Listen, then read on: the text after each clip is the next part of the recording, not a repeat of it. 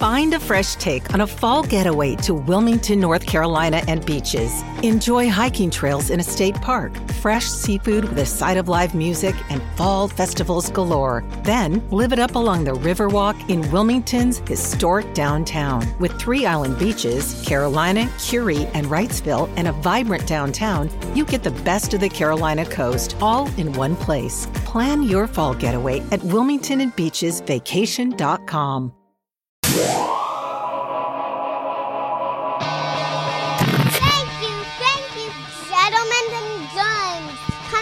Hey guys, brand new podcast, and I've got so much Body Shots World Tour news to announce. Australia. Australia. I will be in Australia June 20th through the 29th, New Zealand June 15th in Auckland, the 20th in Sydney, the 22nd in Melbourne, 26th in Perth, 29th in Brisbane. I cannot wait to come back. I'm so excited. I'm bringing the girls. They're coming with me. Fucking pumped. It's gonna be great. I cannot wait. I wish you guys were coming to New Zealand. New Zealand's fucking breathtaking just as well. I bet. And uh and uh, they don't have uh, as many things that kill you. oh, that's Australia, lucky. Australia is the maybe the most dangerous place in the world. The deadliest They have continent. the, my favorite thing about Australia is they have every sign like "Don't get in the water, crocodiles," and then they have it in German everywhere because I guess they lose Germans at like at a startling rate. oh, maybe they're delicious. Second show's added in Austin, February 22nd, and Red Bank, New Jersey, March 15th. That's not to mention all the other shit. I mean, I have I've added shows recently to Ottawa, Vancouver, Toronto. We added a fourth show in Boston on January 27th at 9:45. Durham, Charlotte, Orlando, Tampa, Fort Lauderdale, New Orleans, Milwaukee. Those are just some of the places. We've literally added shows to just about every show except Vegas. But um, but if you if you couldn't get tickets earlier for the Body Shots World Tour, come out and get them. I can't wait to see you guys on the road. I'm so excited for this tour. Gonna have a tour bus. We're gonna do some open tabs from the tour bus. I think Halston will be having to come out for some of the dates. We're gonna shoot some content. I met your buddy the other day. Oh, yeah, yeah, really cool guy. So Yeah, and so maybe we'll shoot. We're gonna shoot something this week and see how it turns out. It was a pretty weird fucking idea, so we'll see. but uh, I'm pumped. I'm really, really pumped. Um, yeah, I things are going good. Not bad. I mean, it's okay. I have a glass of wine in my hand right now. We're going over to the bar. We're gonna have a drink with our friends and bring some barbecue back for our girls. Go to sleep. Meetings all day. Three podcasts tomorrow. Nikki Jeez. Glazer, F- Fahim Anwar, uh, the dude from the one of the kids from the Runaways. Runaways comes out December twenty first. Nuh-uh. Yeah, December 21st. So I have a couple podcasts from the kids from the Runaways and one of the dads from the Runaways. I'm going to post those just all week that week, uh, throughout the week. And so hopefully you guys can get into the Runaways um, the same way me and my family's into it. It's a great show. It's on Hulu, It's on Hulu. and you can watch season one so that you're ready for season two. Um, more, we got really exciting news about open tabs. Am I right, Halston? Frankenstein's Lab. By the way, Frankenstein's Lab. I'll talk about this on Open Tabs this week. Frankenstein's Lab is uh, is these two black dudes who watch videos and just giggle. It's just great. It really is great. They just giggle and uh, they watch the machine story. And then the other day, it made me so excited. I was in the airport. They watched me talking about them on Open Tabs. Oh, shut up! Oh, dude, it was. And so they're to come out to LA, and we're going to do an Open Tabs with them. That's awesome. I'm so fucking excited. Very cool. I'm gonna I'm gonna show them all stuff that I hope they don't laugh at, and then just be like, yeah, I don't find that guy funny either. Today's podcast is brought to you by Blue Apron. Blue Apron is For dinner tonight. it's for dinner tonight. no, no, no. We're going to get barbecue. It's not. Yeah, it's for tomorrow night. Oh. Are you it's a sure? game changer in this household. It legit is. Uh, it is the number one food delivery service, fresh food delivery service to your front door. They deliver you meals prepared and and planned out by chefs. You prepare them in your kitchen. And quite honestly, in our family, we're making them in 20 minutes or less. Sometimes, Some- occasionally, occasionally there's like a 35 minute. It's super cost effective because none of the meals would cost more than ten dollars per person. So we're feeding our whole family for forty bucks.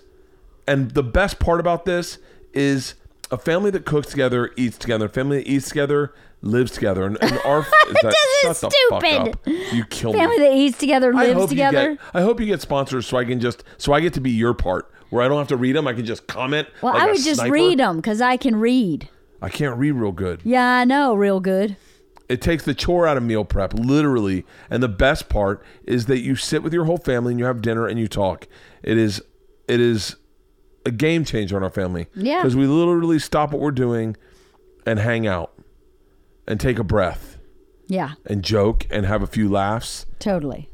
I love Blue Apron. I'm telling you right now, uh, it- there's no better way to cook, in my opinion. Meals in as min- minutes, as little as 20 minutes or less, Leanne. That's what it says right here. Let's see what they got on the menu coming up this week. Pan crusted chicken and maple dipping sauce. Oh, I actually made that for you the other night. Yeah, it was amazing. Oh my god, that chicken was phenomenal. it was so Dude, good. the sauce they had was a mustard, um, maple, Maple? And cream cheese, maybe? No, no, or creme fraiche. Creme fraiche, probably. Yeah. Oh my god, it was phenomenal. But the chicken was really good. well, there's a little bit of parmesan in there. well, a little bit of parmesan. Uh, they got seared steak and loaded mashed potatoes. Uh, this looks good. Creamy saffron risotto, Korean style popcorn chicken. Ugh, I'm telling you, I absolutely love Blue Apron, and you can love it too. Right now, you can get this week's check out this week's menu and get your first three meals for free at blueapron.com slash Bertcast. That's blueapron.com slash Bertcast. Go to blueapron.com and check out get check out what they got on the menu and get your first three meals for free. Blue Apron, a better way to cook. I absolutely love that sponsor. Yeah, it's a great one. I'll tell you what sponsor I'm so fucking excited for. What? Toyota Untold. Do you know what, What? this is? No. Dude, this is what I believe will be the next level is companies creating content Uh-huh. that isn't necessarily it's not heavy branded, but it's branded content. Yeah. It's it's I'm telling you it's I wish I wish that we could get sponsors to do that the way like for for uh something's burning. Oh yeah. Yeah, what this is is Leanne used to have a Toyota. You had a Toyota I did a Corolla. I had a Corolla? 1992 Corolla, and the person I sold it to is still driving it. Seriously? Yep, it was a great car. That Why'd you, how, how did you pick that car? How did I pick that car? Yeah. It was uh, it was a good price and a really reliable car. It just was super reliable. Did you pick it out, or you didn't your dad take it? Pick Uh, it out? no, I picked it out. Oh, you did? Of course I did. Really? It was champagne. I got a picture of me and Leanne sitting on that car. Yeah, it was a great Leanne car. It was light comfortable. leather jacket you had. Yep. I, still have that leather jacket. I was skinny as shit too. If you can fit into that. Corolla? Toyota isn't just a car company. The new podcast, Toyota Untold, isn't just about cars. It's about mobility, overcoming challenges, making dreams come true, helping people move physically and socially and emotionally. It's about finding solutions, respect for people and the continuous improvement of people, and about sustainability, triumphs, facing fear, celebrating life, and rethinking what is possible. In Toyota Untold, you'll hear the behind the scenes stories about how a son's love for his mother led to Toyota's unlikely origin as an automated loom company. Why and how Toyota Tundra was used to tow a space shuttle through the streets of LA. Oh, the I actually know that Tundra. Story. I actually know that story. Yeah, we watched it. Yeah, that's fucking amazing. The Tundra. And These you are know, all- You know what? The 4Runner was This is fucking brilliant. the Toyota 4Runner was really like the first cool SUV. I don't think they tell that story. That seems Why? a little over the top branding. What? That's, I mean, I mean, these are It stories. was. I wanted a 4Runner so bad. Oh, I remember getting in my first 4Runner. It was Yeah. this kid Ian's 4Runner, and I remember getting in going like, "What does your dad do?" Right? Because it was amazing. 4Runner's a badass car. I remember. I take that back. The first You 4Runner should. I was in was in at the beach. Um, someone's boyfriend. We were young kids, and someone's boyfriend had a 4Runner. Yeah. and we got in it, and I was like, "This is so badass." That must have been like 1986, 1987. Because they were cool. They were really kind of the first SUVs. And the RAV4 was one of the first electric cars. It was an amazing electric car, the RAV4. Toyota's a, a- an amazing company. These are all stories, heartfelt stories, where Toyota is kind of like the through line. I think. Or the Hero. or the or the no but it's like it's like the reason we're talking about these is toyota Yeah. but they're not just stories about Toyota. like a car Yeah. it's it's about how a car improves something i'm Right. telling you this is the future of podcasting i love this idea Yeah. i'm gonna check it out let me tell you what this one is one i liked this story is a, about the tundra that protected a man as Paradise, California burned down around him and kept him safe so that he could help his others. So that's a story about a guy's survival. But Right. the car is an intricate part of the story. Right. This is genius. From advanced technology to the Olympics to space shuttles to natural disasters, discover how Toyota is rethinking mobility in a brand new podcast called Toyota Untold. You can find Toyota Untold right now on Apple Podcasts, Spotify, and anywhere else you listen to podcasts. Nice. God damn, that's awesome. This podcast is also brought to you by 23andMe. If you are looking for something cool to do this Christmas, get the whole family 23andMe. It is so much fun. It is You spit in a cup. That's pretty fun, right? yeah, everyone's it is fun to watch everyone spit in a cup. Yeah, it is And you got to fill it up to a certain line. It's kind of hard to do. 23andMe kits are on sale right now, and it helps you understand your DNA and can tell you more about you and your family and your family's story. It's named for the 23, 23 pairs of chromosome that make up your DNA. This kit is the perfect gift for everyone. I'm telling you, what I find cool about it is, uh, what are you laughing at? Begin watching you read. You're such a jackass. If you could maybe print it a little fucking Hey, bigger. I didn't set the typeset. They did. I just push print, dude. Apparently, it'll tell you about your wellness and your traits. For instance, if you have a hard time seeing small things, Oh, really? It won't tell you about that. But it'll tell you if you have a cilantro taste aversion. Yeah, many people dislike cilantro. They describe the taste as soapy. Your mom has a cilantro aversion. Yeah. So then you can see, oh, mom's got one. Cotty's got one. I don't does have too? one. Yeah, Cotty does. I didn't like cilantro. Really? I love cilantro. Me too. Um, it'll tell you your ability to match uh, musical pitches, which Leanne can't do. Nope. Misophobia, which is your fear of miso soup. Totally. Uh, mosquito bite frequencies. One of our kids gets bitten like she is made of honey, Oh, it's bad. and and and so this will tell you. This was it can explain the genetics around you, your sleep movement, your muscle composition. This really is a great Wait, your sleep movement is genetic? Yep. Did you know uh, your arms, do your arms and legs twitch while you sleep? No. With 23andMe's sleep movement report, you can discover how your genetics may be influencing how much you move your arms and legs during your sleep. Mm. Pretty nice. I mean, for a guy who can't read, I have a beautiful fucking voice. You, yeah, yeah. 23andMe told me that I sing like an angel. They did? Yep. Is that in your chromosome? No. Was that chromosome number four? Yeah, chromosome number four, my angelic voice. Right now through December 25th, get 30% off any 23andMe kit. Order your DNA kit at 23andme.com slash Bertcast. That's the number two, three, and me, A-N-D-M-E dot com slash Bertcast. Again, that's 23andme.com slash Bertcast. 23andMe. No better way to 23 yourself. I thought you were going to say a better way to cook. A better way. um, this podcast is also brought to you by Quip. Quip was lost at the. For those of you that don't know, Quip is a fantastic toothbrush. Yep. It's basically a, a, a, a, automatic toothbrush, Electric? toothbrush that hangs beautifully on your mirror because it's got a top and Has the a top sleek pulls design. off. Sleek design. You stick the top on the mirror. It sticks there. You can pull it off, and it's not like a sticker. It's like that sticky stuff, but it's not a sticker. And then you can put your toothbrush into the top and let it hang on the mirror so it's out of the way. I love that because when I go to a hotel, I have nowhere to put my toothbrush except for lay it bristles down in the sink. I just got back from. Shut up. Well, I just take the glass and I put it in the glass, standing upright like a toothbrush Oh, holder. apparently you don't drink beer at night. Well, usually there's multiple glasses in a room. There's at least two.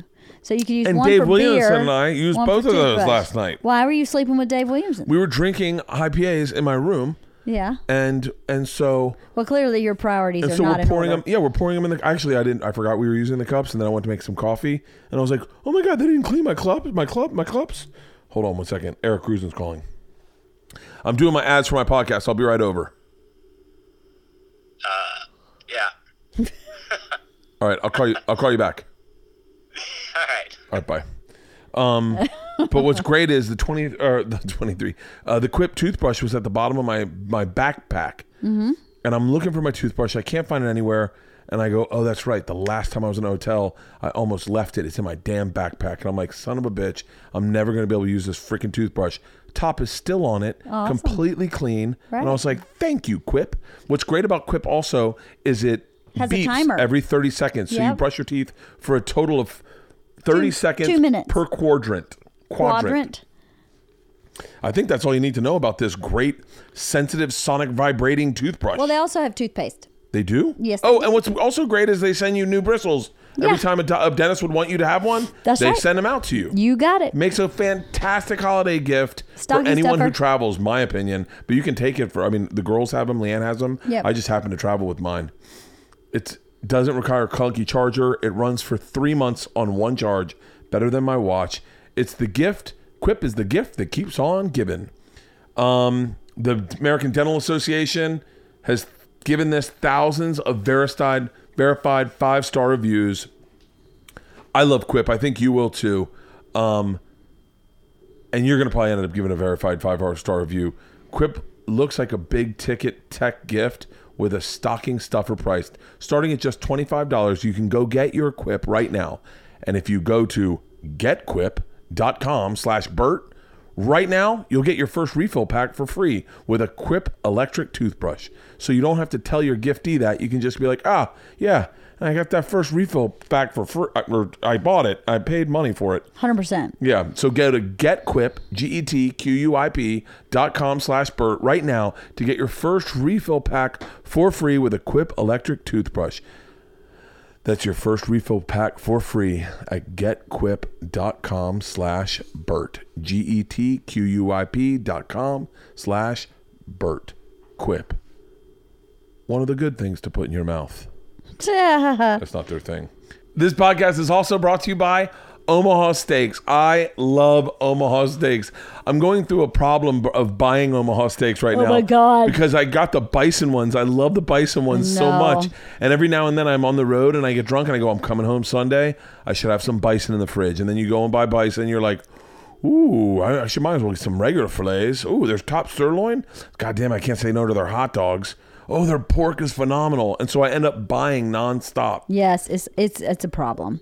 And I'm buying it for people. We bought it for Leanne's dad for Christmas. Yep. We bought it for my dad for Christmas. Yeah. It makes a fantastic Christmas present. It does, and there's a lot more there than beef. There's like chicken alfredo. There's twice baked potatoes. They have apple tartlets. They have pumpkin pie. Uh, Omaha Steaks is America's original butcher since 1917.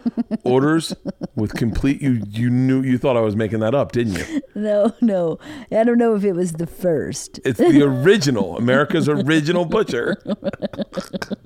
right now, Omaha Steaks is giving an amazing limited time offer to my listeners when you go to omahasteaks.com and enter the code BERTCAST into the search bar.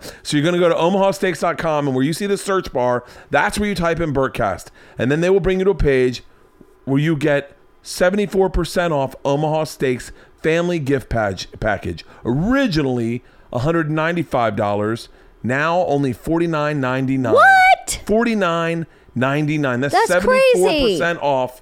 And Wait that- a is- minute, really? It's not. It's no joke. This is four hand cut top sirloin steaks, two premium pork chops, four chicken fried steaks, four Omaha steaks burgers, four kielbasa sausage, four all beef meatballs, four potato au gratins, four caramel apple tartlets, plus what? Say the number again, B man. Four. Four more burgers for free. No. Dude, Omaha Steaks is phenomenal. They're a fifth generation family owned company with over 100 years of experience delivering perfectly aged hand cut beef mastered butchers by master butchers in Omaha. I love Omaha. I was thinking about shooting my next special in Omaha.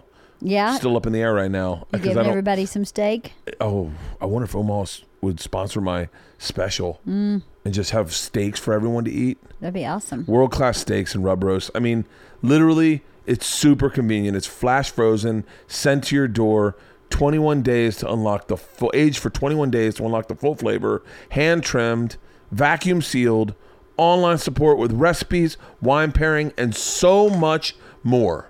Right now, you can get this limited time package for only $49.99 when you go to omahasteaks.com and type in Bertcast in the search bar and add that family gift package to your cart. Don't wait. This offer ends soon. Go to omahasteaks.com, type Bertcast into the search bar to send this Omaha Steaks family gift package today.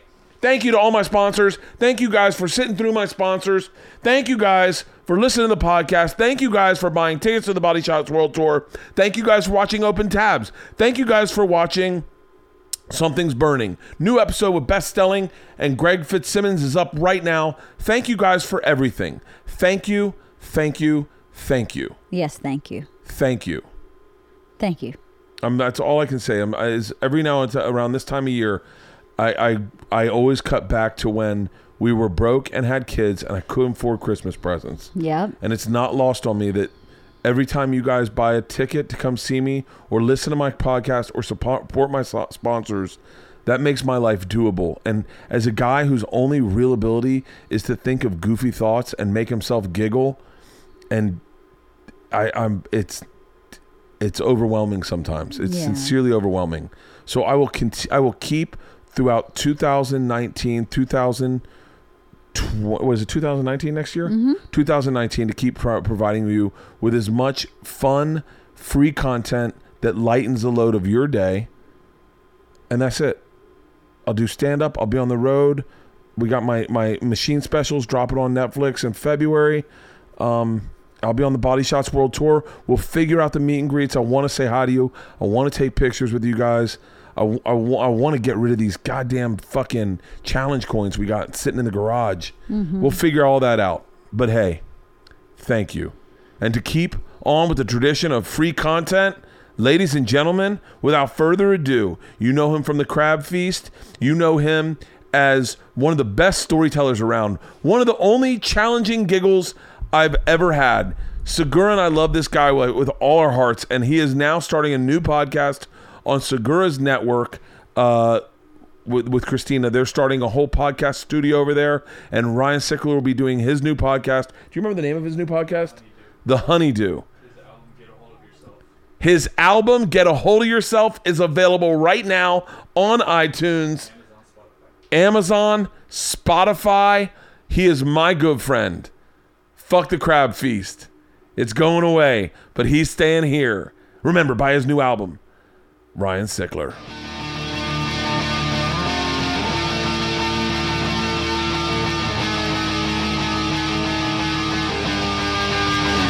This is Bertcast. So wait, I- or is a part of you sad that the crab feast is no longer? Yeah, dude, yeah. I, I'm fucking, I'm bummed. I know that it was a pain in the ass, like that, to, to for two guys to get together every week. dude that people ask me all the time the hardest thing about podcasting for our schedules and everything especially like i mean even before we were parents was still getting three people to sit in a fucking room for 90 minutes and laugh was the hardest part of podcasting Yeah. everything else was once it, once we were in there it was easy Yeah. that was easy. So now being parents and um, you know our schedules with kids and with everything else we have going on, it's I, I he can't rely on my schedule anymore. I can't be like, no, I can't do it tonight because of this. Then when finally like, all right, we got that one night. Now here's five people. We're all out of town. We're out. We're on the road. I'm Yeah. like, God damn it. That's the hardest part. And Jay is like, Jay is hardcore a dad. Yeah. He might be like he's so much a dad. It almost was like, like, are you gay? like, only gay dads put that much work into it. also, dads whose dads didn't have a damn thing to do with them Yeah, too. yeah, you know what I mean? also dads. It's called abandonment. Makes you build shit, you know, and God, care. he he really, he really has. He really, he, he really. I watch his on his, his Instagram. You know who else is a really good dad? Brendan Walsh. He is. I, you're I- like, what? Yep, you Are you never fucking shitting me? I mean, at least you look good on Instagram, bro. Dude, I, I, I was a dad when everyone else wasn't fucking dads, and so like, and there was an Instagram. I, I wonder if I would have enjoyed it more. I guess I'm still a dad, but uh, like, I was like my my my franchise player years were just went unsung. Well, dude, you're you are a dad. Like, I posted a video a while ago. The first at bat my daughter ever had, and they were in princess outfits. Her and her friend. She hit swinging lefty. I saw this video. Yeah, and you commented on it. You said, "I'm I'm wasted in an air or whatever. I'm hungover in an airport right now, and I can't. This is the sweetest thing." I think I started crying. You said I'm crying right now. Yeah, and I was. It was so nice because I was just like, it was one of those moments where you know you're. she hit the shit out of. it. Yes, she did. Oh, dude. dude. there's there's uh, my girls have. I was telling Jo Koy today.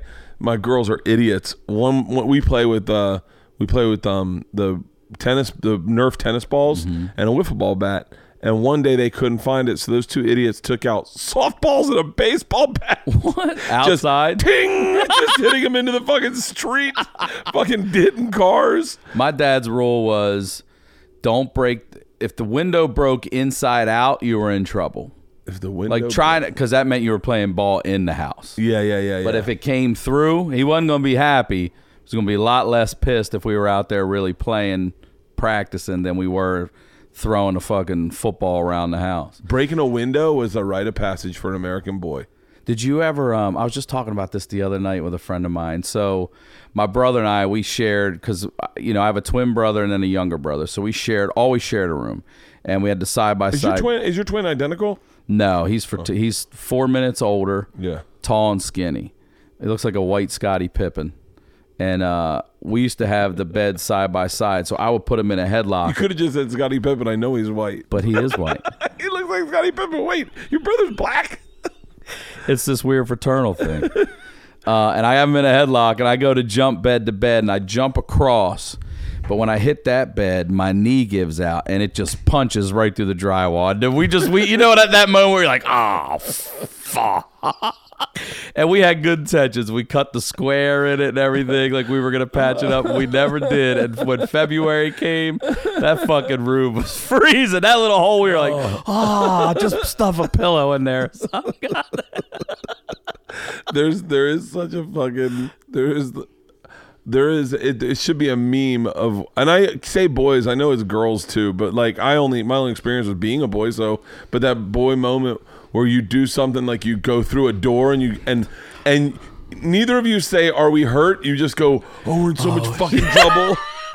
Oh fuck. I can't believe that came off the hinges. that came off the hinges. Dude, one time uh, there was this moment too where it was a brief period. I didn't know I didn't know glasses could fix your eyes when you were younger. I just thought once you got them, you, you had to wear them forever. You know. yeah So in third grade, I have to get glasses, and I got these glasses that were. Um, they were remember Bob Griese, the Yeah, Dolphin. Okay, Yeah, so yeah. they were the Bob Griese line. Okay, my dad's like, oh, this is you know Dolphins quarterback. All right, so I get these glasses, but I don't ever want to wear them. I hate them. I feel like they make me look like a nerd. I'm in third grade, and I'm fighting my brother one night, and he grabs my glasses off my face. This is the best, and he takes them and he rubs them on the wall. Oh. Now there's paint all they're they're fucked up, and I just looked at him like you. Oh, I smiled. He's and he realized like, and I just put them on slow, and I just went, Dad. Look what Derek did to my glasses. I can't see it. all. you know, he didn't give a fuck about whether I could see. He's like, those fucking glasses are three hundred dollars. That's all. He didn't give a shit if I couldn't see. oh there's so oh, many- he got in so much trouble, dude. There's so much things about being a kid. Those those great fuck mom. Yep. And ju- oh no no no no no no no no no no. um, Oh God, I want to. That would be. there was one night where um so we had this one we had to split a car. We're both 16 it sucked. Every Yeah. other weekend it was his mine his mine you know. Ray romano's got that that great joke when he holds his key. He just doesn't say anything. He just shakes the keys in front of Yeah. him and shit. So uh, this was this big ass uh, we had a 79 aspen station wagon with wood paneling and tinted windows and shit. And my dad also had a little honda civic um, before i did. And he would drive Baltimore to DC. He was a crew chief for Pan Am. And he would work, he was single dad, so he's working nonstop and driving. There's no cell phones or any of that shit. Then when he's gone, he's gone. So he was leaving one night at like 1 a.m. to go to work. And I'm dead asleep. I don't even know what's going on. And I just wake up to hearing my dad yelling at my brother, like, Are you an idiot? Are you and I'm like, What's going on? He's like, Just mind your business. And then I hear him go, Cars Ryan's for two weeks, and I'm just in bed, like, yeah, you know, and I'm like, What the fuck do you do? So this idiot, my dad's leaving, and my dad forgets his wallet. At the top of the hill, he realized, oh shit. So he turns around. As he's coming down, he's passing his son, and his, my brother drove right past him. My dad's like, "You dumb motherfucker. You couldn't wait 15 fucking minutes." Oh. And he stole the car and drove right past our dad. Our dad's like, "Nah, no." My sister stole the car when she was a freshman in high school.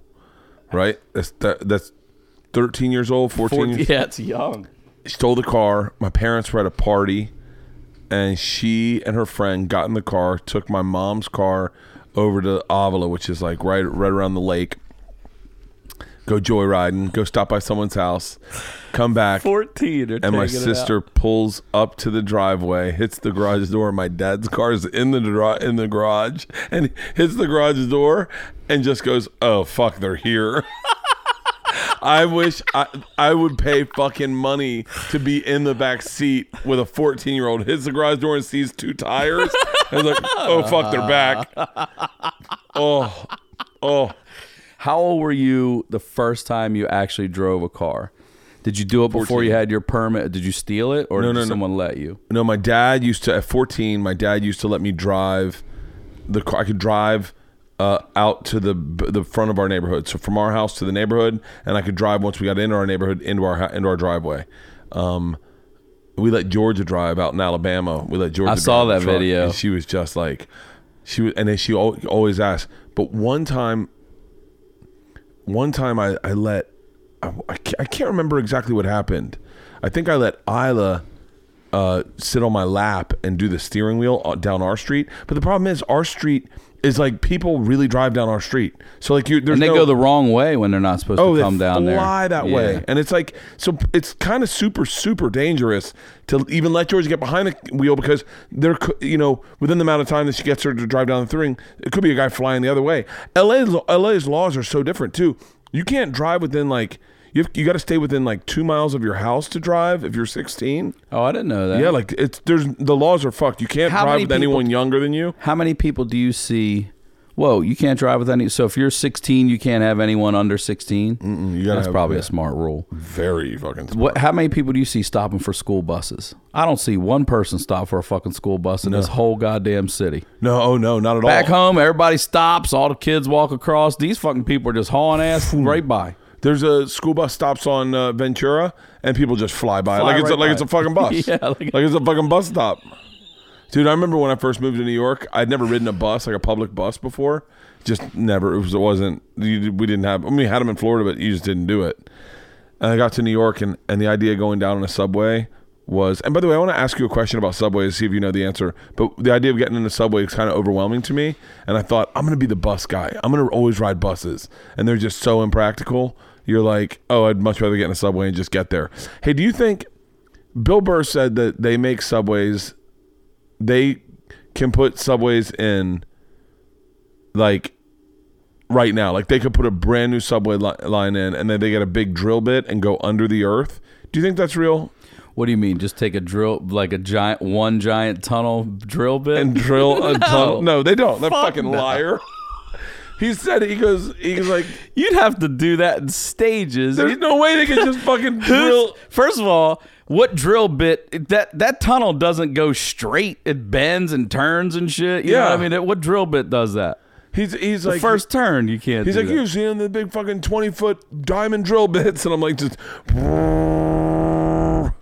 That means you could you would have to have a straight shot clear underneath from here to your destination in order to do one drill. And it would have to be that long. Like how in the fuck do you do that? Sometimes when Bill says things, I just believe him. Or do you do you not have it right? If he's like, I didn't fucking say that, you idiot. You I'm sure I don't have I it do, right. I do don't that listen very well. I don't listen very well. He's like, I never fucking said. we were that." talking Oh, we were talking about uh, we were talking about mortgages and we were looking at an eight million dollar house and he, I said what do you think the mortgage on an eight million dollar house is he goes fifty thousand I said really he goes yeah I said well what's the mortgage on a on a one million dollar house he goes uh like seven thousand and I go so I bet it's about fifty thousand and he goes I just fucking told you that And I went, no, you didn't. And he goes, no, I fucking just said 50,000. I go, really? And he goes, yeah, you just repeated what I said back to me like you figured it out. and worked it out. I've been spending a lot of time with Bill, and he, I make him fucking crazy because there are things I don't even realize I do. Like we were eating lunch, and I was done, and I, I, don't- I don't even know that I do it, but I just raised my hands. I go, take it away from me, and, and Bill lost it. Yeah, take it away from me. Oh, Um, if you could be better friends with one comic, like like be, let me rephrase that. If you could become good friends with one famous comedian that you do not know very well at all now, who would it be? Like I, like I'll I'll go first. I'll give you five guys I'd like to be good friends with. okay, now are we talking comedian, or are we talking like Will Ferrell's included as a comedian do- actor, or are we talking about proper stand up Uh, gotta be and proper dead or stand-up. alive? one dead, one alive. Fair enough. Proper stand up. Okay. I think I would be really good friends with David Spade. That makes sense to me. I think me and him would get along really well.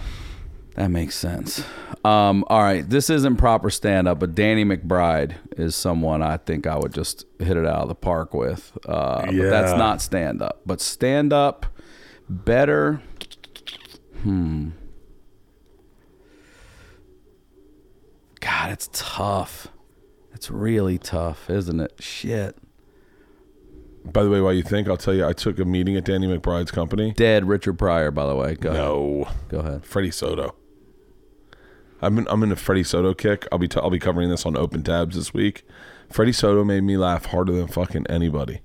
I remember what he's my age. Do you know that? Did you know Freddie Soto at all? I didn't. I knew who he was, but I didn't know. I didn't. Yeah. I never met him. He was my age.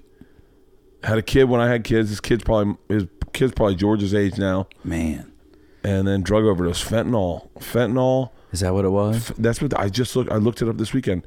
This is what it says on Wikipedia: fentanyl, Xanax, and uh, and alcohol. For those of you listening, Freddie Soto was he was, I guess they he was one of the Four Locos tours. Not Four Yeah. Locos. Was it? I know what you're talking about. Um, yeah, It was uh, four Mexicans. It was Yeah. like Pablo Francisco, Carlos Mencia, Freddie Soto, and was it Willie Barcena? maybe. I can't remember.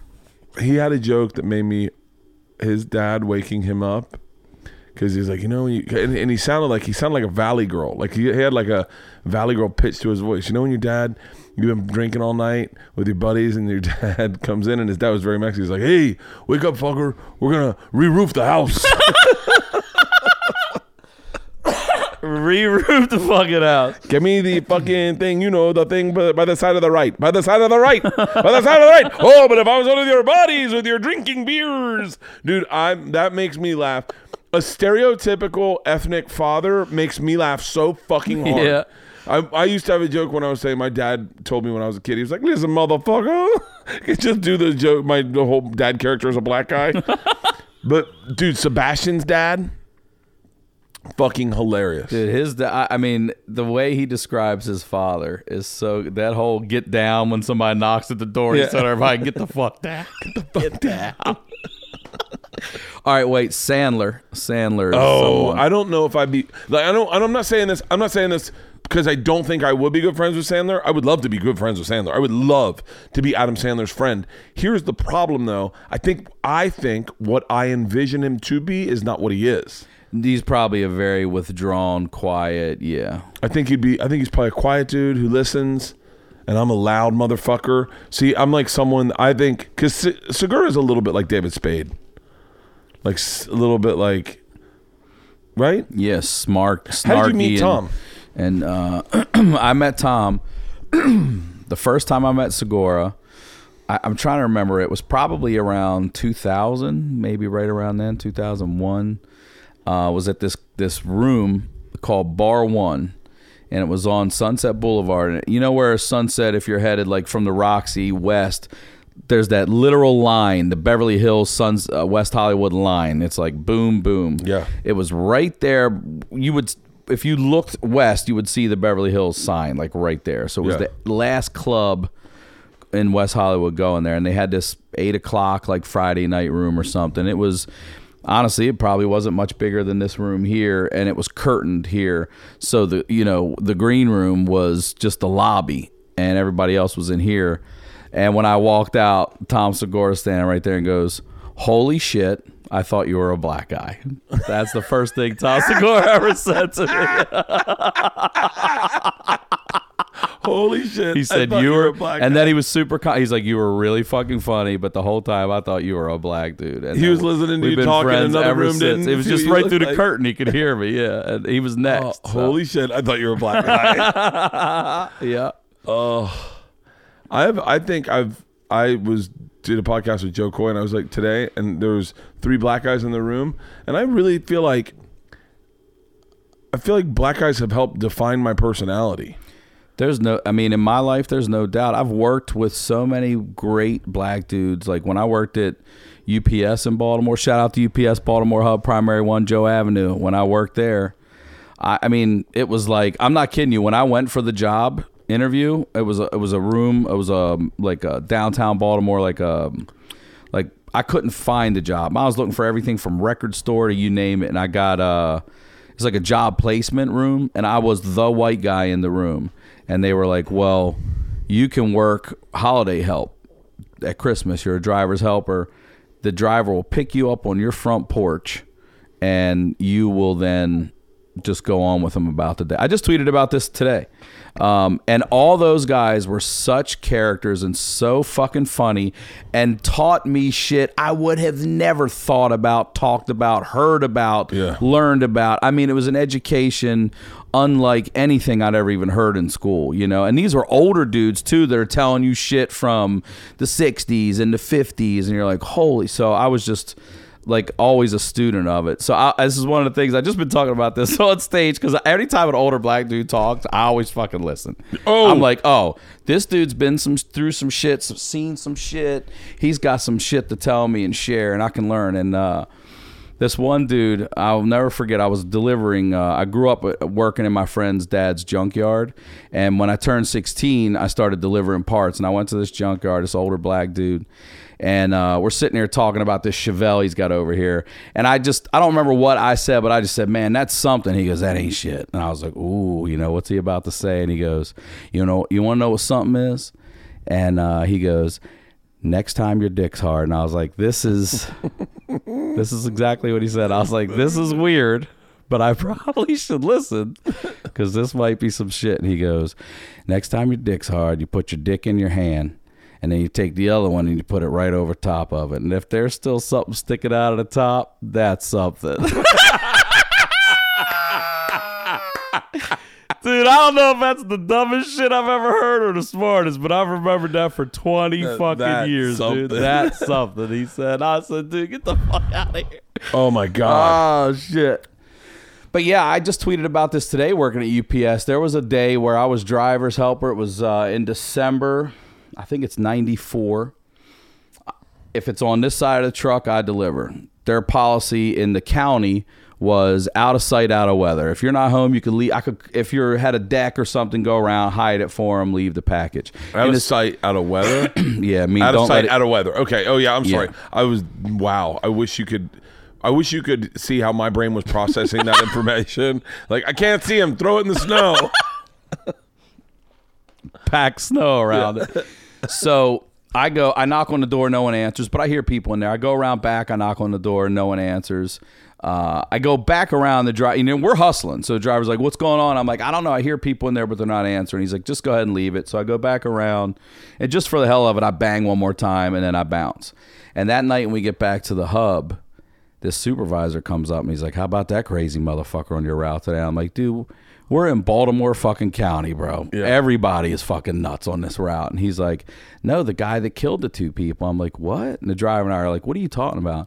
That house that I'm knocking on, that guy killed two dudes and buried them in his fucking basement. And he had them in there when we were trying to deliver this package. I'm knocking on the fucking door. Oh my God. I, so some fa- I've told it a couple times now, and some fans like tweet the link. So I tweeted it today. It's on my Twitter. You can go read it.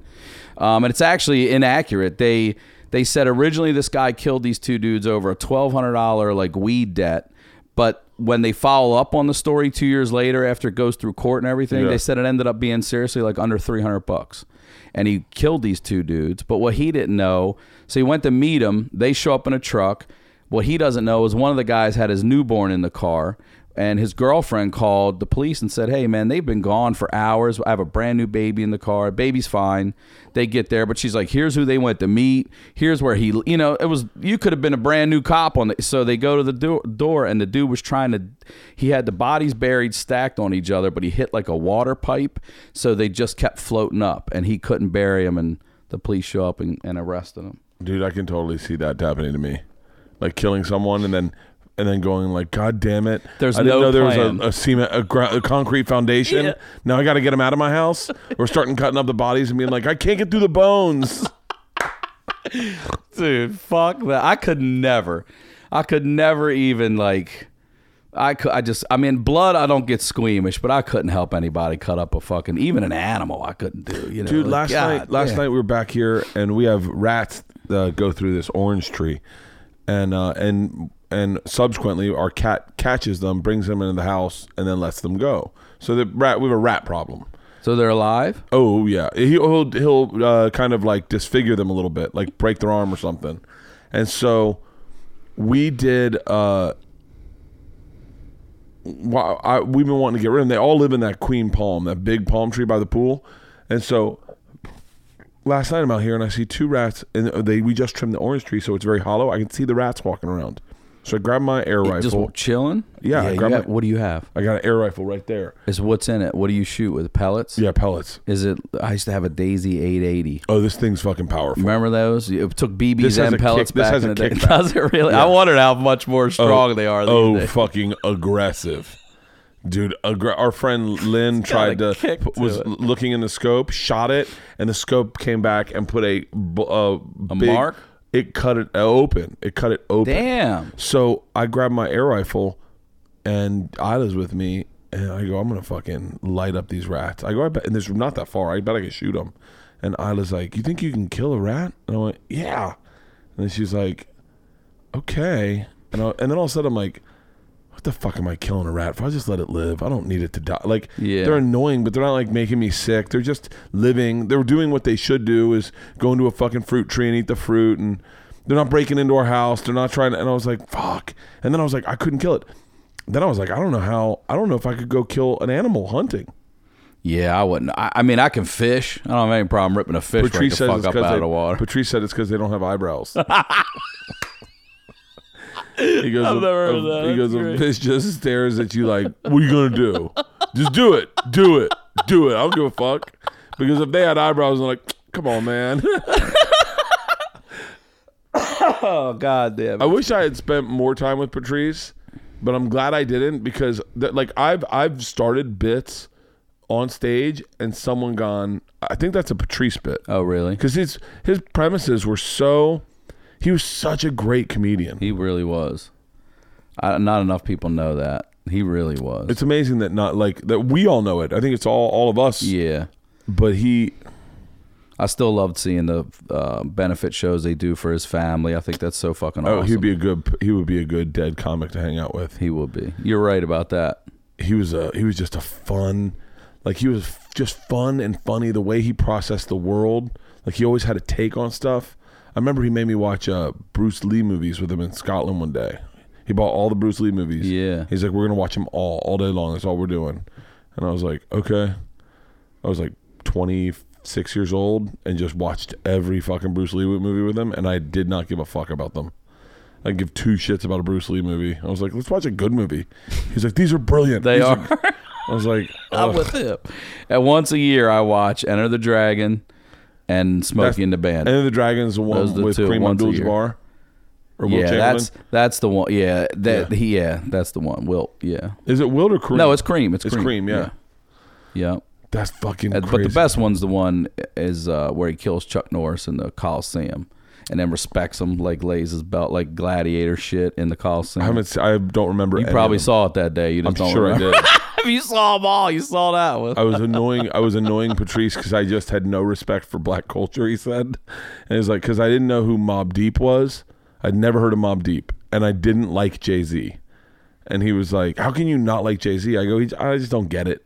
And he was like, "Don't get it." And he played Jay Z's uh, song, and the the lyric that got me was "Beep beep," and I'm picking him up. Let him play with the dick in the truck. And I was like, "He goes, you understand? He doesn't even get out of the goddamn car. That's a pimp move right there, Bert." That's great. That's that's a great breakdown right there. He It go is. beep beep and I'm picking him up. I'll let him play with my dick in the truck. I let them play with my dick in the Let truck. Yeah. God damn it! How many chicks have you had sex with? Mm, that's a really good question. I don't have a number, but I've done all right for myself. For being a fucking comedian that looks like this, I've done all right. Yeah. I've learned two things. I tell every guy that I ever ask three things. Number one, sense of humor. Number two, confidence. That'll carry you further than a fucking, you know, Marlboro man with six pack insecure ass any day will. And if you're a single dude, are you single? No. keep keep some pickles in the fridge. Girls love pickles. Nine out of ten love pickles. Ooh, Every now and then you'll meet that one's like, I don't like pickles. But even if you have a bare fridge open up, they're like, oh my god, pickles. Girls love pickles. You'll see they'll hit you up. They're like, oh my god, I love pickles. Pickle love spears, you know, dill spears.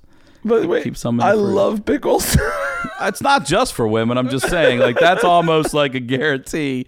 Wait, if you don't have get- shit, girls will eat a get pickle. this information? Girls tell me over the years, and I just like I'll keep some fucking I'll keep some pickles in the fridge. Call them up. Hey, you want to come over? I don't know. You got pickles? I got you got pickles. You know I got pickles, girl. What's what kind of like if you have to go pickles? What what are your favorite pickles to get? I'm just gonna get some like Vlasics. you just go regular Vlasic. just some dill spears, yeah. I've tried all the other shit. Like, what's the the ones that are cut with the ridges, but they Bread all butter? Yeah, bread and butter. They, they're basically um, uh, relish. They're like they're Yeah. they're the pickle before it gets all mashed in a relish. Yeah, yeah, they're really sweet. I like Yeah, the really I sweet like ones. those too. I like really sweet. I like spicy. The that we have Pete and Dave's, I think, or, or like uh, I just I just ended up buying like forty dollars worth of pickles like the other day. You really, I you really I like love pickles, dude. Can I tell you my favorite thing in the world? And this is a shout out. I wish I knew my PO box. I tell you right now, I love uh, I love candied jalapenos.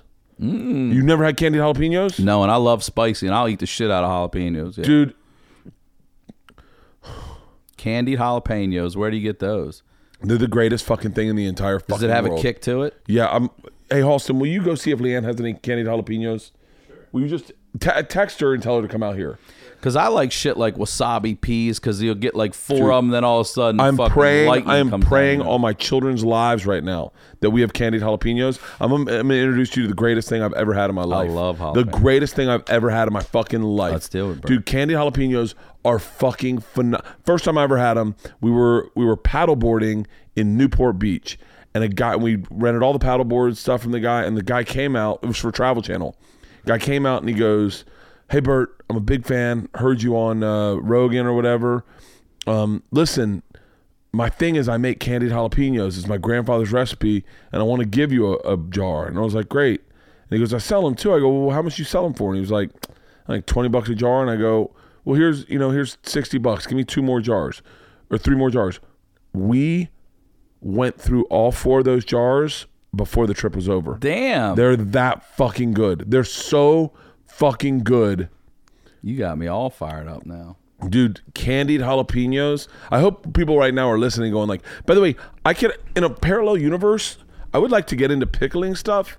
Not even joking. And I know you brought this up. I'm so glad I brought up pickles right Dude, now. I I would like to get into pickling stuff. like what? Like- what would you pickle? I, I had you know what I had the other day? This is in the the money that I spent buying pickles. Pickled Brussels sprouts. They're called frog balls. They're fucking amazing. They're so good. I've, I've raised my eyebrow because I'm not a fish, and I fucking I would I think those would be good. Dude, I would pickle the fuck out of like everything. eggs, I'm not interested in pickled eggs. I've had them. I've had them in the south where they put them in the big jar and yeah, they're they're uh, sitting there floating in that like green, that pink shit. pickled cow's feet. Yeah, no, that's what I wanted to ask you. How far Pig's you've gone, feet, 'cause pig's I've feet. seen pig's feet. I've had seen that. I've had pig's that. ears. See, I went through a phase when I was in Chicken college where I was like, I'm gonna try everything in life. Like was you know when you're doing drugs and stuff, and I was like, I remember one day going, it should be across the board. If I'm expanding my horizons, so I went into a grocery store and I bought like fifty dollars worth of candy bars, all the candy bars I had never had in my life. And then we had me and my friends, we cut them all up, and we each had them and kind of talked about them, and it was so much fucking That's fun. interesting. Oh yeah, oh yeah, like a payday. I never had a pay. Who's Right. gonna get a payday when you're a child? You know, mm-hmm. old men get paydays. Guys that were in World War II, guys who still put put M and M's in their soda and let them dissolve. The Mary Janes. I feel like those dudes eat those old school Mary Janes. What's Mary Jane's? You never had Mary Janes? No. They're a peanut butter, just a little rectangle, peanut butter with peanut butter inside it. It's like a ta- it's like a taffy almost with peanut butter inside This it. sounds so fucking good. right Wrapped now. in yellow with two little red stripes and this little girl, like a little Mary Jane girl on it. They're fuck, they're little bite size like this, like a bit of honey, but a little bigger and more pe- and peanut butter instead of honey. I remember when Bit of I don't Remember I don't that? remember when Bit of Honey came out, but I remember when I remember first learning about Bit of Honey and being like, huh? Oh, that was good. They were good. Whatchamacallits. I remember when Russian Remember McCalls came out. Yeah. And, and I know I know that I'm probably wrong, but in like 80 uh, in 1980, I feel like it was in the 79, 80s. 79, Yeah. I remember. Will you Google when Whatchamacallit McCalls came out, Halston? Yeah. I don't remember when- 24. Holy yeah, it seems like a shit. 1924 candy. About Mary Jane. 1924 candy, a bit of honey. 78, a little What- late on the what's Mary Janes. Whatchamacallits? Oh, I remember when that's right, Whatchamacallits yeah. fucking came out. I remember when Whatchamacallits came out. I remember the commercials. A Whatchamacallit? I remember shit like Sprees. Do you remember Sprees? That silver tube of like just this. Uh, they weren't. s- They weren't as sweet or as sour as sweet tarts, but they were the sweet. Dude, chewy sweet tarts. I'm with you on that. Chewy sweet tarts. My God. There's it brings me the same joy that it does when you enter a woman physically. that first I'm gonna have to try them again then because I don't remember that. dude i remember when when i was on the x show in like in like 2000 2001 they had sweet tarts in the kitchen in the production kitchen and i would grab sweet tarts and i would break them so they were all in little bits of pieces and i'd slowly go through them i'd just take a little corner and little all shattered in there and just Yeah. go through them it's, it, it almost gets cold in your mouth. It almost gets cold while it's hard, and then it softens, and you can feel it kind of falling apart at the sides. And then when you bite into it, it just releases. My mouth's watering. Do you hear my mouth Yeah, watering? do I fucking you. love sweet tarts. I, the chewy sweet tarts. Holy God. Oh my God, my mouth is legit fucking watering. What candy bar? What if you had to live on one can? By the way, I'm I'm going through this phase where I'm like doing questions like this. We were we did it this weekend in La Jolla. I'll ask you the question. You tell me. Last meal. Fa- it- it's got to be a fast food restaurant, and a, then order that restaurant. Order from that restaurant. What would be your fi- last meal on earth? From a fast food. It's got to be a fast food restaurant.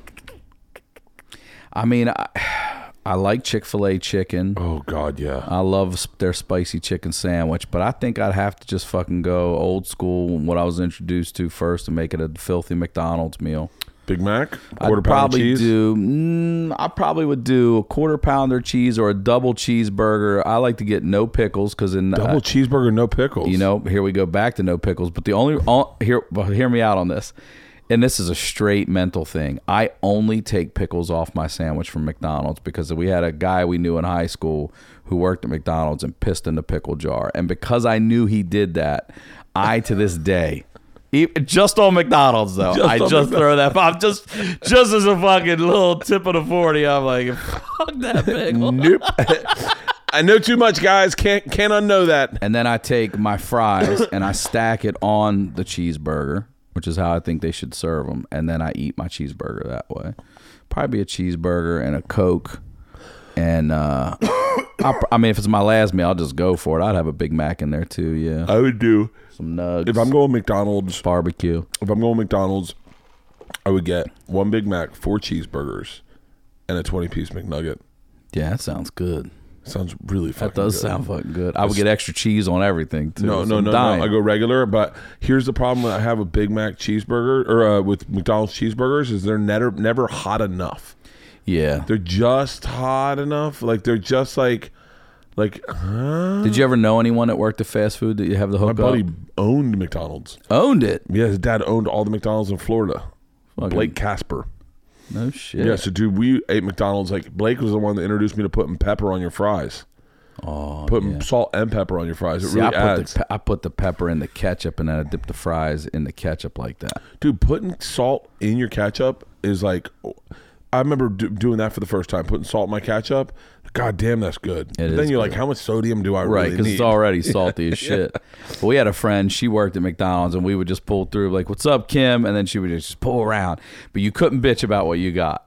You know what I mean? She'd be like, shut the fuck I don't give a fuck if you don't like apple pie. You know, she would just throw us anything she could, like, get the fuck out of like, we don't want this. She's like, take it and get the fuck out of here. Oh, pancakes. You know, um, you just made me think of this just about food. We had this. Did you ever have a food fight in your school?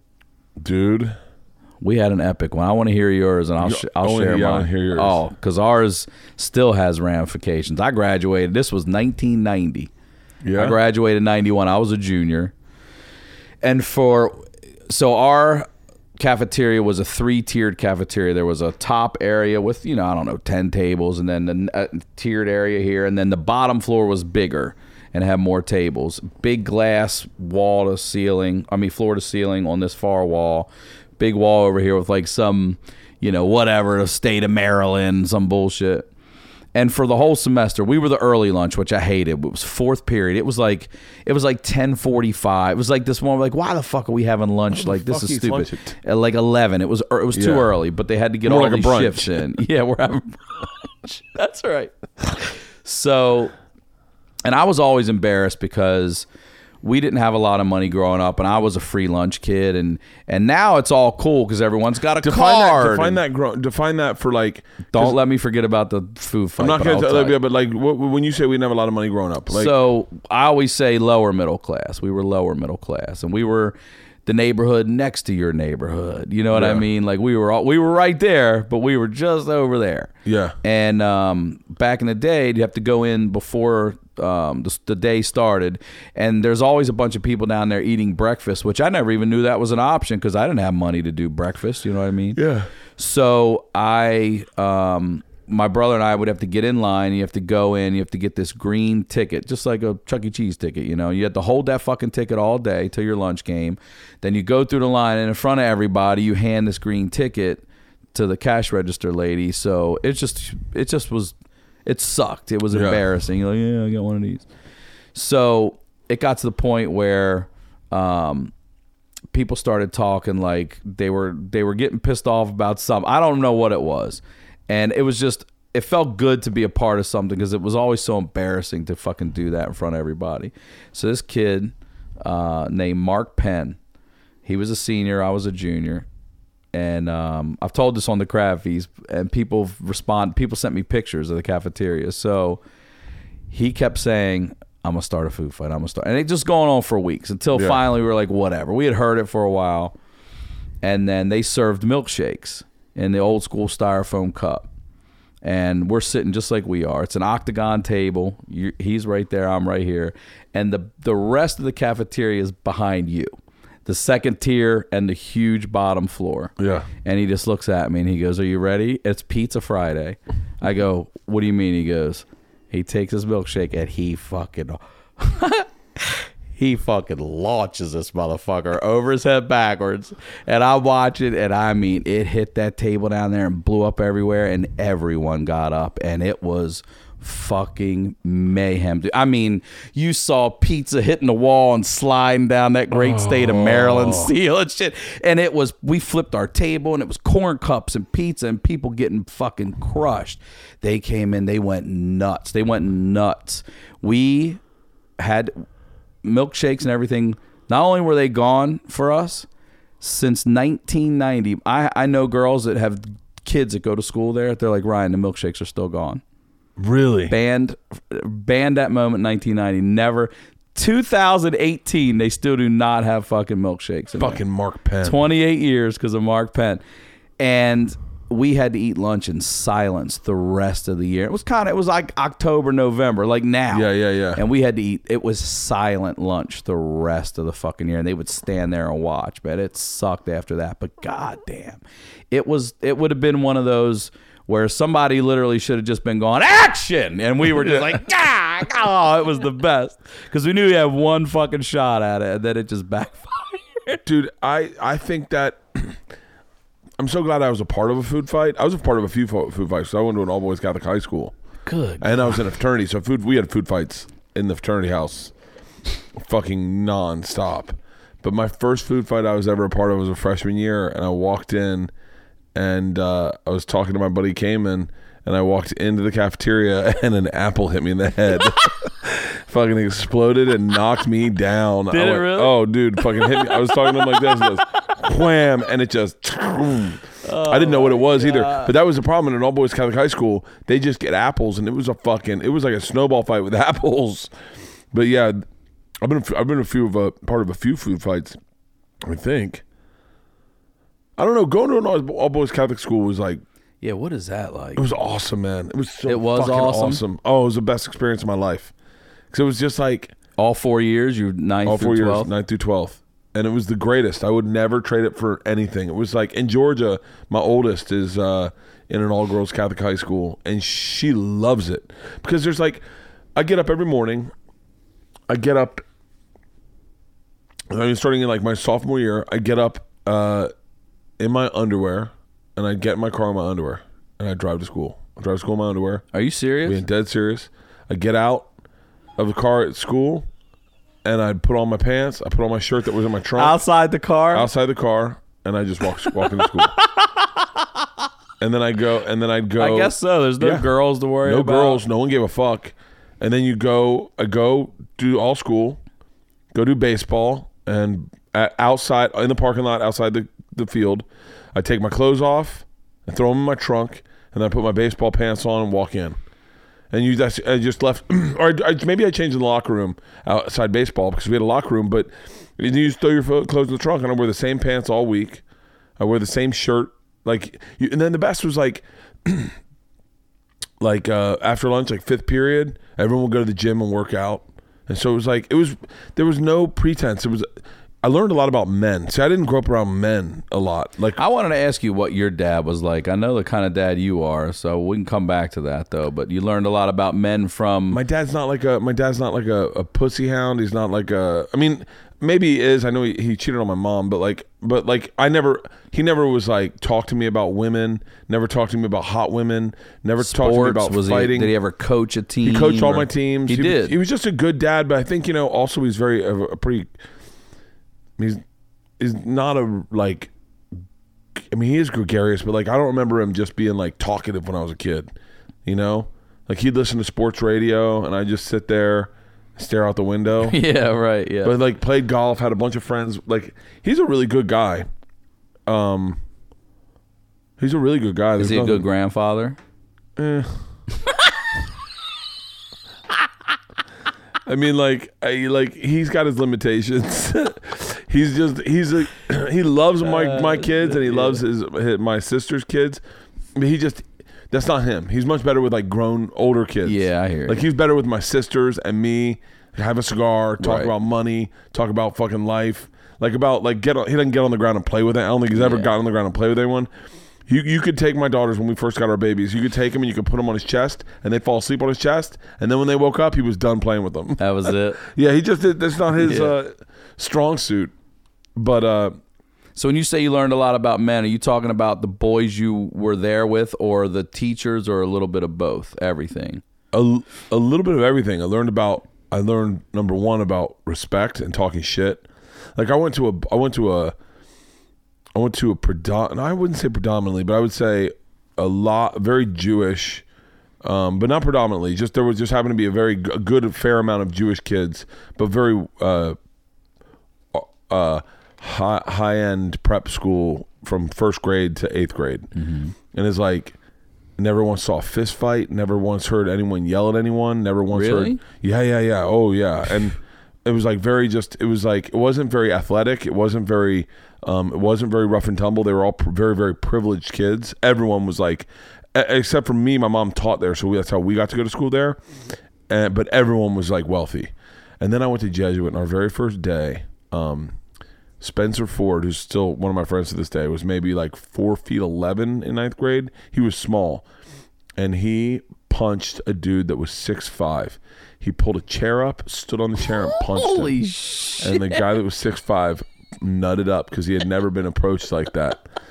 but like that shit of just uh, of just like a fist fight of like men talking to men getting swung on.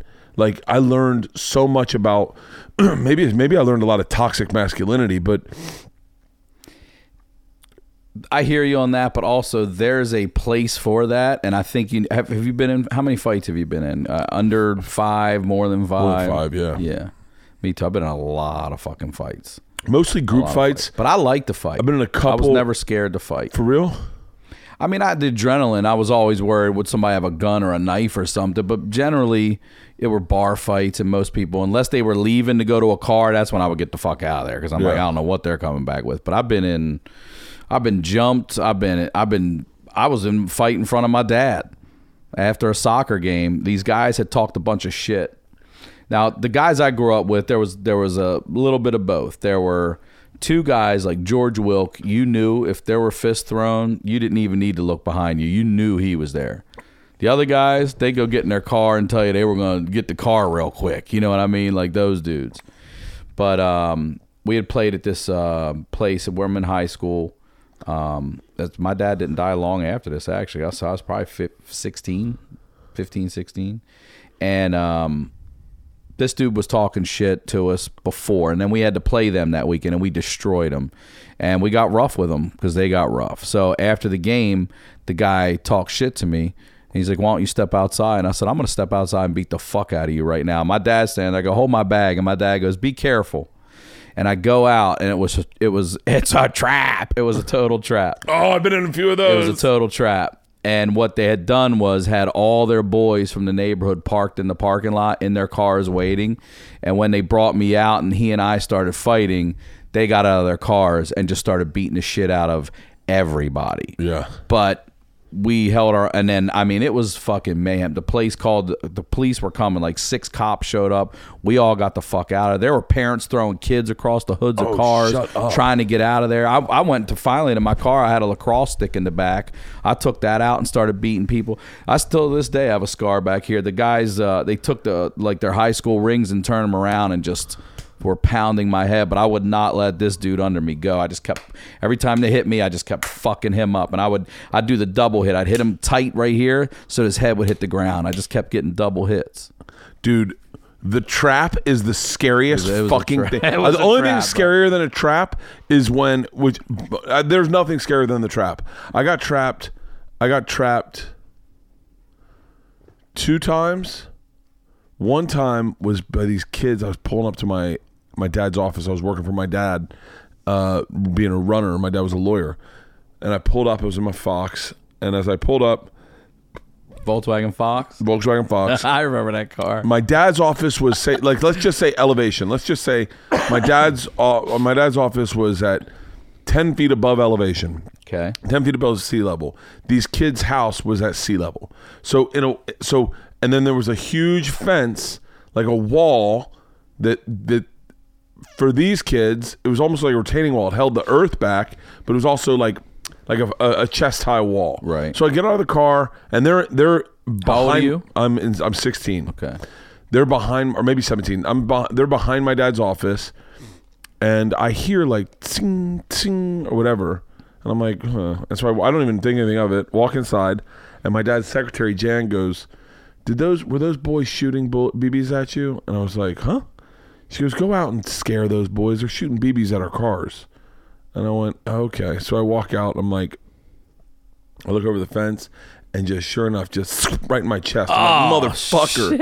I go, what the fuck? I go, hey. taking fire. I go, hey, get the fuck. I go, God damn it. Fucking shoot that gun at me one more time. I'll whip your fucking ass. And this kid just slowly just pulls the gun up and just goes and shoots me oh, again. Dude. And I go, I go, I'm being fucking serious. I go, put those goddamn guns down.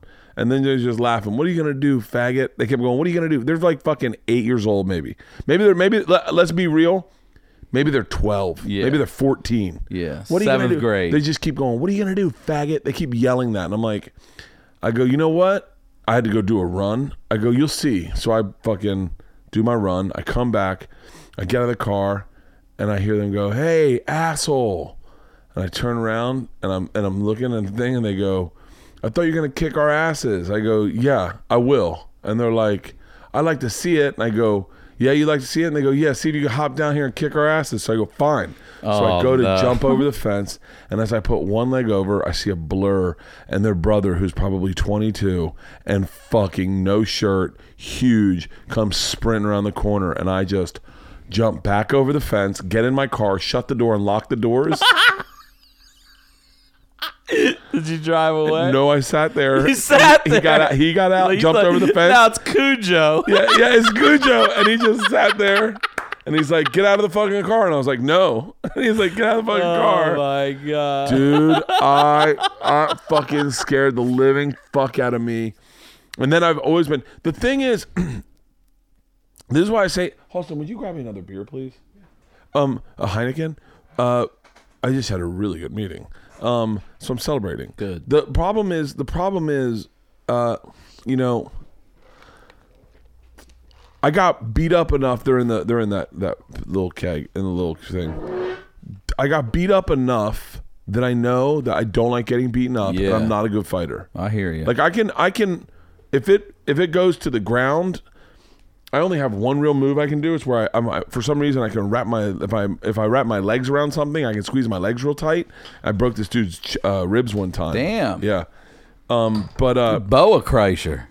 it was I was in high school. I don't know. I don't. I just remember it was on the ground. Everyone was fucking fighting, and I my le- he ended up in between my legs, and he was facing this way. Right. And I just fucking squeezed as hard as I could, and he was like, "Oh, you're breaking my ribs." And I was like, "I think that's the point." I'm trying, motherfucker. And so, but I hope when I'm puncture something. the thing that was good about Jesuit for me was I had gotten in enough physical altercations that a I knew how to duck a punch. I knew how to. Mm-hmm. I knew when a punch was coming. I what and and b I knew what it was like to get beat up. And so I was like, okay, I don't like getting beaten up. And I think that has hedged its bet bets in my life of like. Had I, you ever see those guys that it's like they lived way too privileged and they never got beaten up and they talk shit like crazy Yeah. and you're like, you're like, have you never been punched? Jay Larson's never been punched in the face. We talk about it all the time. Jay Larson's never been punched in the Never. face. Never. He's been. He's bl- no blemishes on that fucking face record, bro. How have you never been punched in the That's face? he because he said he's always been good enough to be funny enough to get out of it. I'm fucking. I'm pretty fucking funny. Yeah, I've never been able to do it. Either. I got punched in the face because I was funny. I got punched in the face one time. It was right after the Rodney King thing, and the Lambda Chi's in the ATO. You know the line already. I just dropped. It was so funny at the time. Everyone fucking laughed, and this one guy was like, "This isn't a time for joking," and just clocked me, clocked me. God damn. I've been punched in the face by my own brother. I mean, un, I mean, everybody. I've been punched in the face by a lot of people, man. I think that's part of the. My mom punched me in the face. that's part of having a brother, though. That's what I never had a brother. Was that you're like a legit fist fight? but also the fact that we were the same age. It was it was perfect. I had built-in competition for everything. Let's play checkers, chess, video games. Let's go outside and throw the ball. It didn't matter what it was. It was always we fig- we made up our own game. All right, all right. Let's try to let's try to see if we can hit the blue fucking flower pot over there. Bounce it off of that. It's got to go. You know what I mean? Like always competition. That's fucking crazy. I, are you competitive? Super competitive. Yeah. I'm Pretty competitive. when I want to be. If I'm like, yeah, I'm going to be competitive. Other people, I I'm like, I don't have control of it totally. Yeah. I'm not competitive with my career, oddly enough. I look at things differently. I think my career, for whatever fucking reason, I looked at stand up as inspirational. like I never had, I never had, and, and I think also, to be very fair, I was so lucky when I was young and I got so many people that hated me because I, I did, I got very lucky young that I always looked at it when anyone succeeded, I wanted to treat them the way I wish that people had treated me. Like when I, six months in, I got a development deal. No one wanted to talk to me, and it was very isolating. Hate you already. Dude, they hated me. Right. And Didn't I even know who the hell you were or know a thing about you. didn't know anything about me. They just knew they hated me, and I was like, I was like, cool. In my head, I'm like, and then I, and so then when I got out to LA and you'd see people ex- like blow up, like like say, D'Elia or whatever. Mm-hmm. Uh, I'm not, I'm not, worked hard. Like it, it didn't happen overnight for him, but when he did blow up young. I was like, oh, cool for him, man. Like he's. I remember watching Whitney going, he's super talented. He is, and I, that, that's the thing too. I think a lot of people don't realize is like whatever that person got, it they were supposed to get that. They didn't take anything from you. dude. We just looked at a No one house. took anything We just you. looked at a house uh, the other day, and I was like, I was like, I don't know if I, I don't know if I want it. I don't know. I'm on the fence, And my wife goes, Well, if you're on the fence, then that's a no. Everything you know you want, you go for. And if that's on the fence, that's a no, and then it's meant to go to someone else. And my manager put an offer in on it, No shit. and and uh, like randomly, just also had put an offer and I was like, oh, I'm so glad my manager will get. I hope my manager gets it. Right. And so I, I look at it like that way. Like Burr, dude. Tom, Tom's a perfect example. I think people try to find competition with me and Tom. There's none, for the record. I mean, Unless there's, you guys establish it. well, I know, like when we Yeah, set up our parameters right. of competing, that's Yeah. that we do that. But career wise, dude, he's he's I'm being dead serious, and you know this. He's been nothing but a brother to me, like legit brother. Like I'm, I remember, I remember. I probably shouldn't say this. I remember I'll I'll I'll phrase it differently. I remember one time when something was, when shit was going on in my career and it wasn't going good.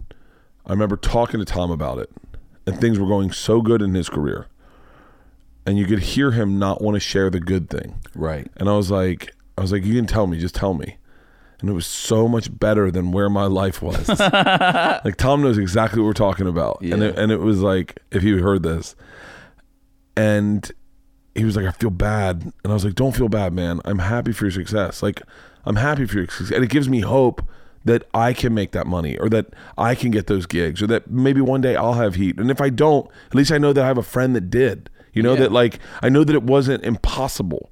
You know, it's and so like I, I'm never uh, like when you when when Joe says you know like oh yeah I'm I mean he's not he's not bragging but he's just telling you like logistics like yeah I just got back from Calgary or whatever I did ten thousand seats I don't I I don't understand the person that looks at that envious I mean I, I of course I want to do t- ten thousand seats but like I go how fucking amazing Right. that that's possible Right. What a goal. yeah You should be proud of that fucking shit. I don't like I don't have any envy when like uh like TJ Miller when he when he was in Deadpool. I watch it and I'm like to my daughters, I know that guy. Yeah. Like that, like I, so I don't get. And it was, dude. I think this. I think also this business got a lot less competitive. When I started, this business was competitive as fuck.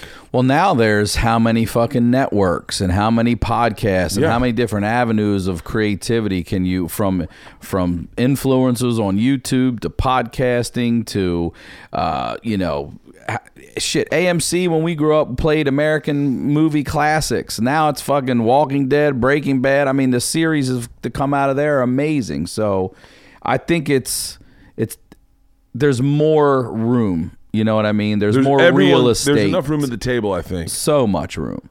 But I have to say, Tom's been the same for me. Like Tom's been, it's been it's been interesting watching him. yeah. explode. But Tom's one of the last guys to go. I feel like the traditional way of grinding it in the clubs to growing that audience to popping on Netflix to uh, I would argue- that to another one. I would argue he's gone nothing but the less traditional way. Tom Tom has a Tom has an ability to, stand up for himself that I don't have. I, like I remember him lighting up clubs and going like like the club owners or managers going, "Guy's an asshole. He's stealing money. We, we got it. We we can't work that club." Or that manager's a fucking piece of shit. She's not doing it fair. She's that's bullshit. You can't do it like you can't do. He stood up for himself at times when I was like, "Tom, don't say anything, man. We're just lucky to have the work." And he was like, "No, we're not." That's right. Like, and he I'm not just happy to be here. I don't feel fucking lucky to have the opportunity. Yeah. I work to be right here, and I want to stay here, and I want to actually go higher. I don't want to just stay here. and almost like I, I don't know if he'd admit this, and I don't know if this is even accurate, but like like like I think he said, "I'm gonna be good at this. I'm gonna be bigger than this fucking club." These clubs are are a path to me. I remember him saying like. He got club offers, and he was like, "No, I just passed, and I did one nighters." I was like, "Huh?" yeah. I was like, "What do you mean? What?" You know what? You're right. When it comes to that, that is non-traditional. Yeah, like I, I mean, I was grinding it through I was club, legit, like traditional. weekends and- uh, got my offers. Uh, said yes. Next year, got offers. Said yes. Got the year the year after that. Said yes. Got the fourth year, and they were lower than the third year. They were lower than the third year. They were back to the second year. Said yes. Said yes. Did them. I also had two kids, so I didn't have much of a choice. Right. But like I, and then I worked, worked, worked clubs, and I remember telling Push. I remember because Christina, uh, Tom's wife, for everyone, as I, I call her Push, but I remember telling Push it. I remember I was in Aspen and she was talking about an offers she was getting, and I'm. I mean, I probably. Christina probably fucking thinks I'm an idiot nowadays, but I remember going, Christina, me and you aren't like Tom. Like, it, Tom, Tom just is different than us. Like, don't feel bad taking the offers. Take the offers. I took the offers. Like, take the offers. Do the work. Do the work. Do stand up. Do more stand up. For me, the path was do as much stand up as possible. That was it.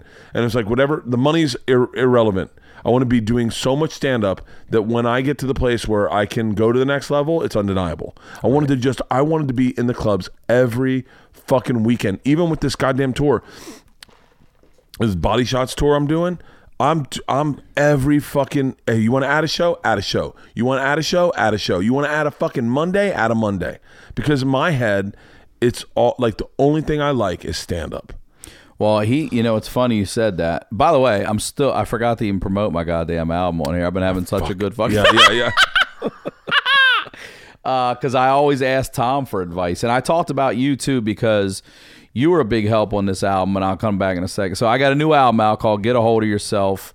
Uh, it's number one stand up on Billboard. It hit number one on iTunes. It's still hanging out right now, which is really awesome. It's on, you know, Apple Music, iTunes, Amazon. I saw it. Google it was up Play, there. It was like it was like you, Jim Gaffigan, and Mulaney, yeah, Mulaney. It's hanging in there. It's doing real well, and um, so yeah, you can get it on every everywhere you get music, Spotify, Pandora, and all that. But I put some stuff on there, like the story I told on this is not happening because I, I don't know if you remember this, but I came over to you and I was like, you know, I know you've done it, but I, how do you feel about should I put this story on an album? And your whole point was this, and you were hundred percent right. Tom said the same, like you own that material, but Comedy Central owns that set. And at some point, if they ever decide to take this is not happening offline, which could easily happen, Yeah. that story vanishes into the fucking ether and it never happened. So Never thank you for the advice because I put that on the album too, so that I at It's a least have it fucking story. controlled I was somewhere there when now. you taped it. I think. You were there when I taped, I think, the one that's going to air in 2019. Oh, really? Uh, when I was the, supposed to be the ball boy for the Colts. Oh, yeah, yeah, yeah. that one. Um, but yeah, so new album out. Get Ahold of Yourself. Thank you for letting me promote it on here. Let's go back to talking. Cause I wanted to say this too.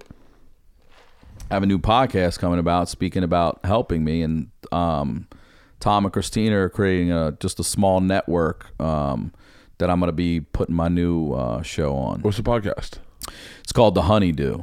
It's going to be called the Honeydew, and the reason is because I was sitting having uh, dinner one night at a diner late night by myself, and I was eating the fruit, and uh, I didn't eat the honeydew because I never eat the fucking honeydew. You know what I mean? It's Yeah. just it's perfectly good fruit. Honeydew is my favorite. I just don't fucking eat the honeydew. I need to start fucking around with people like you. But when I got up, I started walking out and I saw on the tables honeydew was left everywhere, and I was like, nobody likes the fucking honeydew. And then I thought, you know, this is a perfectly good food that's just thrown away. And I was like, I started thinking about me, and I was like, I'm a fucking honeydew. I mean, I've reconnected with my mother, but my mother threw me away. I've had uncle throw me away. You know, relationship. I mean, and I was like, God. So I decided what I wanted to do is what I love about the crab feast is still storytelling Yeah. and I want to keep it storytelling, but I want to focus on those moments in life where you've been thrown away or overlooked or underpaid or embarrassed and all of those stories about how then you've you know we could when you thought that was the biggest fucking thing in your life at that moment and thank God it actually happened cuz like I think about Pete Holmes, man, he got divorced and now down the road 3 seasons in on fucking HBO crashing and married with a new kid. Like that divorce. He's got a kid. Yeah, it's probably the best fucking thing that happened to him. Yeah. You know, but at the time, it's the worst thing that's going on in your fucking life. And not just that. I mean, like if you've ever been just the, I want to and I want to laugh at that. I shit. love those days. the honeydew. I love those days. I my I was just talking about it today. The lowest I've ever ever ever been was uh, in 1999 I think it was, maybe 98, 99, probably 98, 1998. Uh, I had a one I had a one night stand, my first one night stand ever, and she and I'd only had sex. That was my third per- girl. Why do I say person? My third, my third girl, and uh, third person, my third female. The- like I, but now I'm over defending it. The third sexy female with a vagina. and so and there was this gay kid that worked at Barnes and Noble with me. I think his name was Justin or Charlie. Anyway, he came down. He came to work that day. I just had a one night stand, and he was like, he was like, I think I got something. And I was like, really? He was like, yeah, I think I got like a venereal disease. And I was like, really? This is before the internet. I mean, the internet was around, but it wasn't what it is today. It definitely wasn't in our hands. So we had to go up to a medical journal on the second floor, over by the magazines where the oh medical journals were and we opened up a, a medical journal and just started going through all these venereal diseases. So then later that day, I'm taking a, and I'm looking at all these things on dicks, and I'm just like, holy shit, holy shit, And that fucking terrifying, the shit that can grow on your dick. dude. I go into I go into the bathroom to take a shit that day, and I just start looking at my dick. I don't think I've ever looked at my dick like close up. And as You're I'm looking- examining it. I'm examining it now, and so I'll be very candid. This is going to be a little gross, but what is my circumcision scar? I started looking at it and going like, "Fuck, man, is that what is that? Like, so, what, why is it so fucking dark there? Like, this is fucking crazy." So I I go back out to the journal. I start researching stuff, and I'm like, "Oh, I fucking got something." So I go to this because I just had a one. By the way, it wouldn't show up that day. It Right. wouldn't show up that next day. Maybe it would. I don't know. I'm but gonna tell you a story when you're done. okay. And so I tell the kid, and he was like, "Yeah, I don't worry. I've done a lot of research. What you got to do is soak your dick and balls in white vinegar, and then and you'll be fine." I was like, "Really?" He goes, "Yeah, yeah. White vinegar is a cure all. Like just." So that night, I go, I get a bag, I get a thing of white vinegar, I get a bowl, I get a forty, I get totally naked, and I soak my dick and balls in white Teabagging vine- that bowl? Are you really? teabagging some fish and chips. You're squ- wait, Um, I- is it on a table like this and you're squatting over it? How are you doing? I'm it? on. I have. I had a blue couch, and I had the bowl in between the two cushions like this. And I have, and I'm, and, and it was a big blue couch, an old blue couch. Have the bowl in between two kitchen, two things. I'm totally naked, and I'm just basically sitting on the bowl, my dick and balls. just marinating it up in white vinegar. and I'm and I'm watching Quantum Leap. I'm sitting there going, this should take care of everything. And I and Are you I, like pushing your? Because I feel like my dick would come up and my balls will keep floating it up. Oh, like, no, no, trying no, to no. hold it in there. I'm putting it in. I'm I'm dude. It got so bad. I would I would go like I I, I would bring white vinegar to work with me, and I'd go to the bathroom and pour white vinegar on my dick. Come all, on, dude. nonstop. And now now my dick's getting irritated because it's been so it's been Yeah, pickling it's all probably- fucking week. and so and so I'm like, and I'm like, I think I'm okay. So I, I'm gonna go to Rite Aid. I'm gonna get some Tinactin. I'll spray my dick down with Tinactin. Then so Boom. so I'm putting so much shit on my Isn't dick. Tinactin foot spray? It's foot spray, but you know, I thought it was a cure all, like the John like Madden. the white vinegar. acting Tinactin, man. So I go, and by the way, I'm doing this now for a week, and I and I can't stop looking at my dick. I can't stop looking at my dick. I'm getting obsessive compulsive. I go to the only time I've ever, ever, ever, ever thought like not suicide, but where I went, I can see why that makes sense to people. I was I was taking a train into Philly, and I can't stop looking at my dick. I'm looking at my dick so much On the train? I'm looking at my dick non fucking Out on stop. the train? Not no, not in front of people, Like but like going to the bathroom Going to the bathroom. I'm going to the bathroom probably a hundred times a day. Hundred fucking times a day. I can't I can't be in my apartment. But you haven't decided to go to a doctor yet to see. it's just this gay kid got a venereal disease, or he's maybe a spider bite in his opinion. and and I am spitting out of control. He doesn't come. He shoots webs out of his oh. fucking dick now. I go to I go to I go to Philly. I hang I hang out with my cousin Abe, and I'm drink. I'm I'm waking up and drinking because I'm I'm so bad about OCD that the only thing that's turning it off is booze. So I'm waking up and drinking, going this isn't healthy. It's the same time I saw Damon Wayans uh, comedy special. It was the only thing that took my mind off of it was his special where he talks about gluing his son to the toilet and and throwing him across the room. It made me laugh so fucking hard. I come back from Philly, and I guess Abe had called my mom. Someone called my mom and was like, "Yo, something's going on with Bert. He's not, he's not doing so hot." I get back to Philly. I'm going back to work at Barnes and Noble. I'm walking through Washington Square Park, and I'm like, I can't. I see people smiling and holding hands, and I'm like, I can't believe they see sun. They they see sunlight in the day. I can't believe they're happy. How can you smile? This world sucks. This world. I'm so depressed. I go to Barnes and Noble. I come back, and my mom calls me. I, I want to say I want to say I had a pager. Maybe I had a. I don't think I had a cell phone yet. I had to have had a cell phone. I guess I had a cell phone. No, no, no. I hadn't have a cell phone yet. My mom calls me on a pager.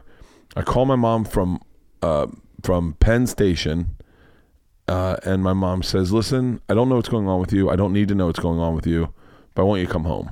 And I was like, "Okay." She was like, "Just get in a taxi right now and go to LaGuardia. I have a ticket waiting for you. Just pick it up, go home." I was like, "All right." Drive out to LaGuardia, get on a plane, fly home. That night, uh, having white wine in the back in the backyard with my grandmother, and she gives me this necklace.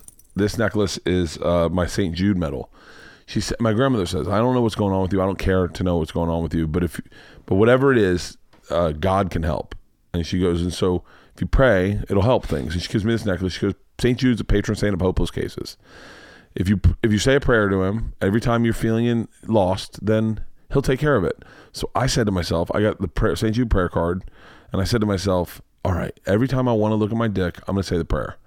I'm gonna say the prayer no matter every time I'm thinking about looking at my dick. I'm just gonna say the prayer. Okay. So I said this prayer a hundred times the first day. How long is the prayer? Uh, Saint still Pra- know? dear, uh, dear Saint, uh, dear Saint Jude, pray for us. We are so hopeless and lost. Um, I, I, I don't remember it now, but I know it's about being hopeless and lost. And and you're looking at your dick while you say nope, this? nope. I'm, I'm looking at the prayer card, going, don't look at your dick. Read the prayer. Read the prayer. Read the prayer. I read the prayer a hundred times first day. Read it again, and then we went to a, a widespread con- panic, panic concert. We ate mushrooms, and I was, I was like, I was looking around. I was like, I can't be the only one this fucking lost. Like everyone's got to be lost too. Every time I want to look at my dick, I'm on mushrooms. I'm reading the St. Jude prayer card. I must have read this thing, and by the time I got to Philly, I, I remember one that for, when I got back to New York, I was laying on my couch. I thought about looking at my dick, and I was like, oh, don't I don't want to read the goddamn card again. And at that moment, I stopped being OCD about my dick, and then it, and then it, and then I and then I went to. Oh, by the way, I'm leaving out a big big part of this. I went to a doctor in Tampa. Okay. I finally went to a doctor in Tampa, and he was like, he was like, "Have you been Have you been playing with the affected area?" And I said, "I'm not playing with it." And he goes, "It looks like it's been. Uh, it looks like something's going on." I said, "Well, I've been soaking it in white vinegar." And he was like, "Oh my god." He was like, "Stop that immediately!" I go and spraying Tinactin on it, and he was like, "Okay, okay, that's what's going on." He's like, "You got to stop doing that." Oh my god. He's like, "Why would you do that?" And I was like, "Well, white vinegar cures everything." He goes, "No, it doesn't." He's like, "Stop." And so he, that's also, by the way, little sidebar to this is he also told me there's nothing wrong with my dick, and so, but I never believed him. I still to this day, not to this day, but because I, but even when I met Leanna, I was like, just so you know, I very possibly could have a venereal disease. She was like, "What venereal disease?" I go, "I don't know. It's been undiagnosed. It's you, you can't see it, but in my head, I just would not." Dude, that was the fucking lowest I've ever been in my life. Yeah, because that's scary shit, dude. I had a roommate years Wait, ago. t- are you talking about the venereal disease in one day? Yeah. Okay. I wanna well, hear this. here's here. I'll put a caveat to that because he loved to go to get the full release massage and then pay the extra bucks to fuck the the la- the girls. He was- Really? he loved it. But there was a friend of mine at the time years ago. We had worked together who kept telling him that there were these massage parlors in Inglewood, and he promised them. His uncle went there all the time, and these girls were tens. These were girls. If you saw at a bar or whatever, you check her two, three times and want to talk to her. They were not ugly girls. These were beautiful women. Um, and you had your pick of whatever. So he would tell him about this all the time. And then he'd come over and he'd smoke with weed with me and then he wouldn't want to go. And my roommate would get fucking pissed. And one time, because he would go, he would like, like they were going on a trip, he would go shower and get himself ready to go, you know and this was years ago and and sopranos was on at the time that's how long ago this was and he God. would he would come over to watch sopranos because we had direct tv we had the east coast feed so you could watch it at six so he had come over to watch it and then did the same thing smoke weed and my roommate went off on him like you fucking come over here all the time he's like jesus christ fine we'll go so he's like, "Do you want to go?" I'm like, "Nope. I'll sit right here. I won't watch. I'll wait till you guys get back. We'll watch the nine o'clock." So they go and they come back, and um, you know, I'm like, "How was?" He? He's like, "Oh my god, I had the hottest girl." Like he's right. The girls are so hot. Now I don't know if he had gone to a place a day or two or whatever prior to that. I just know that that, that night because I was a witness to it. And the next morning, he woke up and he came out and he was sweaty. He looked like he had the flu, and he goes, "I think I got something." I was like, "Nah, it doesn't happen like that fast." He's like, "I'm pretty sure. Can I show you?" I'm like, "I don't want to fucking see it." He's like, "It's not on my dick and stuff. It's like in my groin." And he pulled up his. He had gym shorts on. He pulled it up, and right here in the groin, looked like fucking chicken pox, bro. Everywhere on and like at the base Oh of his God. dick, like where the co- and I'm like, did you wear a rubber? He's like, I swear I did. I'm like, dude, this girl must have had an must have had a breakout like right there in your skin.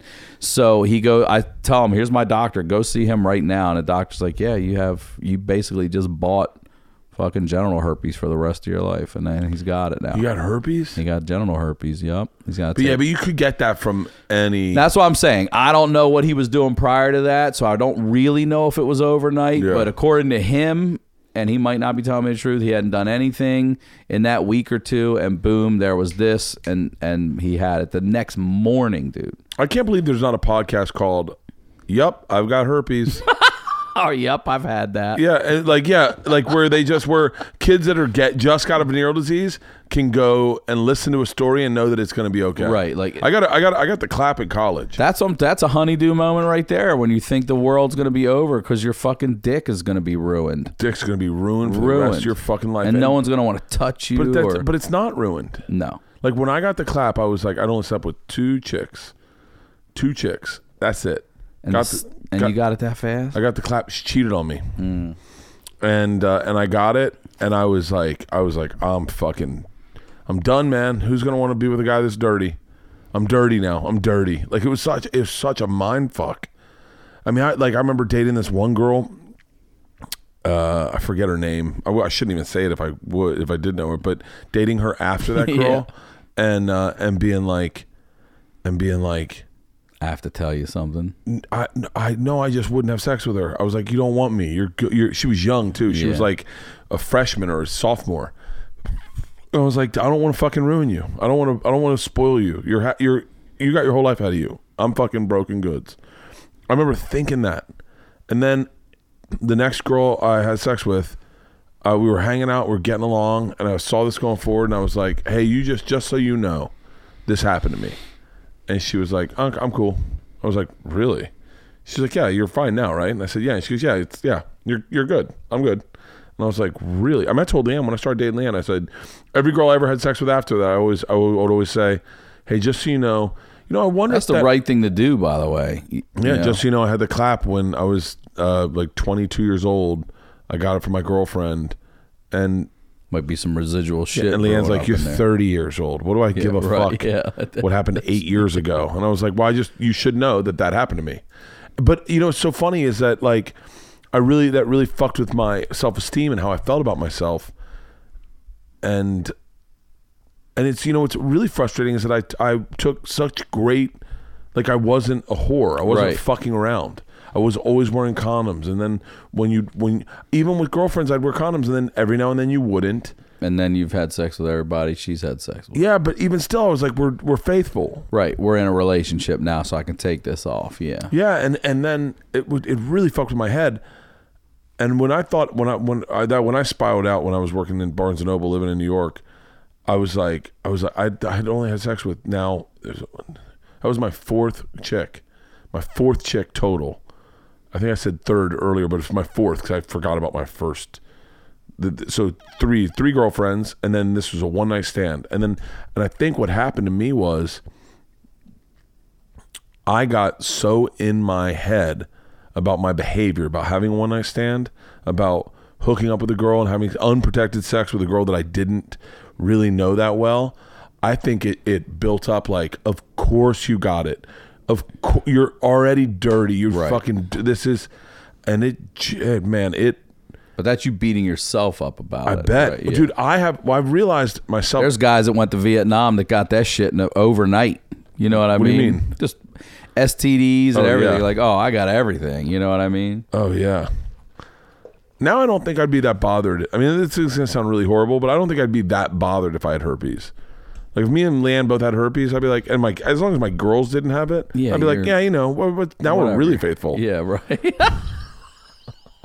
I'm definitely not cheating on you now. I don't know the conversation. that's legit. That should be a Me Too moment. Is they should go through and out all the guys that gave girls herpes. You're right about that. that. Didn't tell the person. You're right. Or the girls. anything. Fuck just Do, herpes. do you know all that that there's shit? there's a there's a New York comic I was talking to. I won't. I, she's a she talks about getting herpes. She has herpes. She talked about it on stage. I worked with her in Connecticut. I wish I knew her. I wish I could remember her name. Really cute. Really cute. Uh, but she ta- she says on stage that she has herpes, and it was like the it was, in the, the weirdest way. It was like the sexiest thing I'd ever heard a, a woman ever say on stage. Is like ta- how she talked about getting it right. and I was like, "That's fucking." And then she, her and another friend talk about having herpes together on a podcast. I think they talked about it, but I, I'm like, I like that. I that more of that shit. Move that shit forward. Seriously, the STD shit. I mean, they're saying what 98 or whatever, 90% of human beings have HPV and Yeah. like I mean, just get it out there cuz everybody's fucking everybody. We got everybody's got to put their cards on the table. Look, I knock on wood. That's not wood. There's some wood. I've never had anything. I've been lucky. I've never and I said this, this just the other night I said I've never even had crabs and this girl goes, "Hey, don't say that. That dates you. You know what I'm saying, Ryan? No, one, crabs are gone. Everybody's shaved. never got days. Scurvy. said, you know, you're right. I said the point was I I feel like of all the.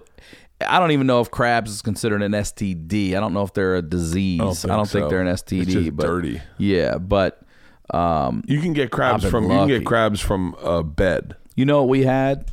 We got my brother got them. Uh, I remember having to go to the dermatologist for this. And then we had to, like bomb the house, but he, we got mites. Do you know what mites are? Like body mites. Yeah, they burrow in your skin. Yeah, so we used to play indoor soccer all the time, and all that old indoor out. You remember that old Astro turf? yeah, yeah, yeah. But they never replaced it. So there's years of kids slide tackling and every, and these fields were filthy. And the dermatologist was like, "That's where you got this." Or you brushed up against a kid playing that had it or something. So I remember all the sheets and everything had to be washed, and no one was allowed to come over and spend the night for like a week and all that shit. That's just, just fucking nasty, man. It's nasty shit out there. Uh, I like got ringworm. I've had ringworm, and the, the doctor goes, "Look, it's not because you're dirty." Because I shout, you know, he's like, "It's that's a vi." I That's was what like, we. okay, that's what we told Iris. Ila. It's because you don't fucking shower, bitch. I thought that's what it was too, and he's like, "No, you can still get it's a virus because sometimes you'll get it like It's highly contagious. it is very contagious." Yeah, Yeah, she gave it to me and Leanne. She I remember a friend of mine. We drove cross country, and he didn't shower, and he just kept sitting back there scratching himself all the time. But it was from not showering. I thought too, and he got it. I'm like, "You got ringworm in the backseat of the fucking car while we're driving?" Yeah, I don't. I like. I wonder if I wonder if like our generation, like our age of people, like if you lost a tooth right now, you'd be like, "Fuck." But there's like a whole like. hundred years ago, fifty years ago, they'd be like, "You lost a tooth." Well, fuck you. You That was lost a it. tooth. I'm going right to. I'm not even. I'm. I'm. I'm canceling shows. I'm not going oh. anywhere with a fucking missing tooth. Oh. I'm in not going face. anywhere. There was a woman that came to my show in San Francisco. There's an Asian woman. I don't. I, I don't know why I had to say she's Asian, but she was. She was with a white guy, and she was so fucking. She came up and she was like really weird, talking to me, and she was like, "Yes, yes, yes." I said, "What?" And she goes. I just fell off my bike and I lost all my teeth, but I can't not come to your show because I was really excited. All of them. She lost three of her front Oh, teeth. fuck. Fucking front two teeth and a side tooth. And I was like, Are you serious? She was like, I had a great time. Thanks a lot. Dude, if I lose because I have I have veneers, so sometimes the veneer will come off. Dude, I lock it down. It's fucking Howard Hughes time. I don't Mm-hmm. Yeah. leave that fucking house. Nope. I chipped one one time here, and you couldn't see it looking straight at me. But if I tilted my head down, you could see the carve in it, and I was like, "No, we gotta, we gotta fucking fix this right now." I'm thinking about Tom said this is what I love about Tom and what I hate about Tom is, is like Tosh is the same is the same way. I would love to see Tosh and Tom hang out together. Um, I remember one time him going, uh, "Hey, why don't you get your teeth fixed?" I go, "What?" And he's like, "You got like a yellow tooth in the bottom front." And I said, "Yeah." And he goes, "You should get it fixed. You have money. You should get it fixed." And I was like, "Eh." He was like, "Yeah, but you're in the business of like you want your smile to look good." And like he was getting his teeth whitened all the time, and I was like. Yeah, I haven't really thought about it. Like it doesn't it doesn't affect me, dude. I met an old man who lost his pinky, lost his pinky, and just was like, huh. I mean, but what do you do with that? You just have to suck that one up. I guess if you lose a There's finger, no falsy for a finger. I mean, a, you, Uh, no, no, you get no, a no, glove. no, no, Can no, you get a no, glove with a finger? in You it? ready for this? This is what spoiler alert. Fucking spoiler alert. Have you seen the snowman? Uh uh You mean from Smokey and the Bandit, like we talked about earlier? No, the snowman. Snowman's this fucking horrific thriller, Oh, I've heard of it. It's a horror movie, Horror right? movie, Okay, yeah. I've heard of it. Yeah. and and at the very end, the spoiler alert. Okay, but it's. By the way, this will not ruin it only because it the movie's so bad it's hard to ruin. They do such a good job of ruining it themselves.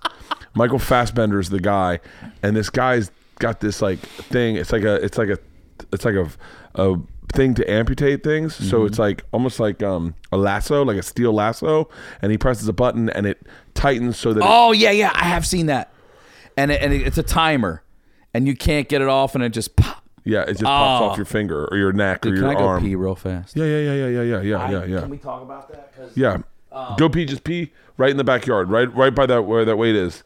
I'm gonna grab a beer. Just keep the podcast rolling. Just keep it rolling. I think this is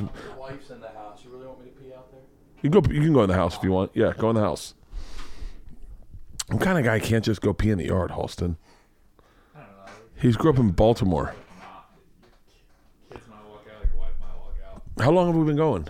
Uh, 88 minutes, hour, hour 28. No, not bad. Not bad. Not bad at all. My relatives in the snowman. What? Chloe Here. 70. You related to Chloe Se- Sevigny? 70, yeah, that's my last name. You know her?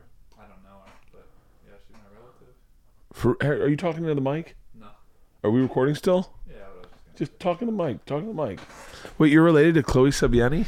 Yeah, she's Am I saying the name wrong? 70, Seventy? like number seven, letter E. How are you related to her? Um, I'm not exactly sure. She's a distant relative, but yeah, I'm related to her. I'm also I'm also related to uh, Elizabeth Taylor. Yeah, I've got some weird. Liz Taylor? Yeah, she's in um, my mom's side, and Chloe Seventy's on my dad's side. Are you serious? Yeah, I've got a lot of talent. That's why, because I have talented relatives. Who else is famous in your family? Um, that's it. Who's the most successful person in your family? Um, Liz Taylor. I mean, she's Yeah, I not in my guess. family family though. But yeah, I mean, Chloe you- Seventy is definitely So if you ran into Chloe Sevigny, Sevigny, Sevigny? How do I say yeah seven E. it? Are you sure you're saying it right? It's my last name. I know, but I think you're saying it right. I've, you're wrong. I've heard people say her name before. Uh, you can say s- Seven Yay or That, I like Sevigny. yeah, that's the French. It's French. Chloe so- Sevigny. That's what I've always said. It's not 70. Chloe Sevigny. It's Chloe Sevigny. So if you met Chloe Sevigny, what would you say to her? Like, ready? I'll be Chloe. You be Halston. Um, excuse me. Do you know where the restroom is? Oh my God, I'm related to you. Excuse me. Here, look at my wallet. Look, here's my license. Look at my wallet. You're such a fucking doofus. I don't give a shit about like me. What what what do I care? Like, oh, I like that movie you were in with Will Ferrell that no one saw. What was that movie? I don't even know. She was in Kids, bro. She was in Party Monster. She was in Kids. Holy Culkin. She's a legend, Dude, Like, she's fucking huge. yeah. You don't realize what a I do. I've known who she was since I moved to New York. Wait, what? Uh, um, a lot of people like the open tabs with uh with the State King. with the State King. That was a fun one. A lot of people like the idea of having a guest on open tabs. I like that too a lot. really? It was really fun. Yeah, Yeah, it was really fun. it was like a party. should we do a setup the way we do it here, That'd be fun. where we just have we, we build something in the middle of the couch, Mm-hmm. so that two people can sit on the couch, you can sit behind us, and we can all see the video together. That was yeah. It's so much fun. Hey Ryan, will you grab me a beer out of the fridge? Yeah. Sorry about that. It's okay. What time do you got to get out of here? Um, probably in a little bit. Okay. 15, 20. Perfect. We'll do another fifteen.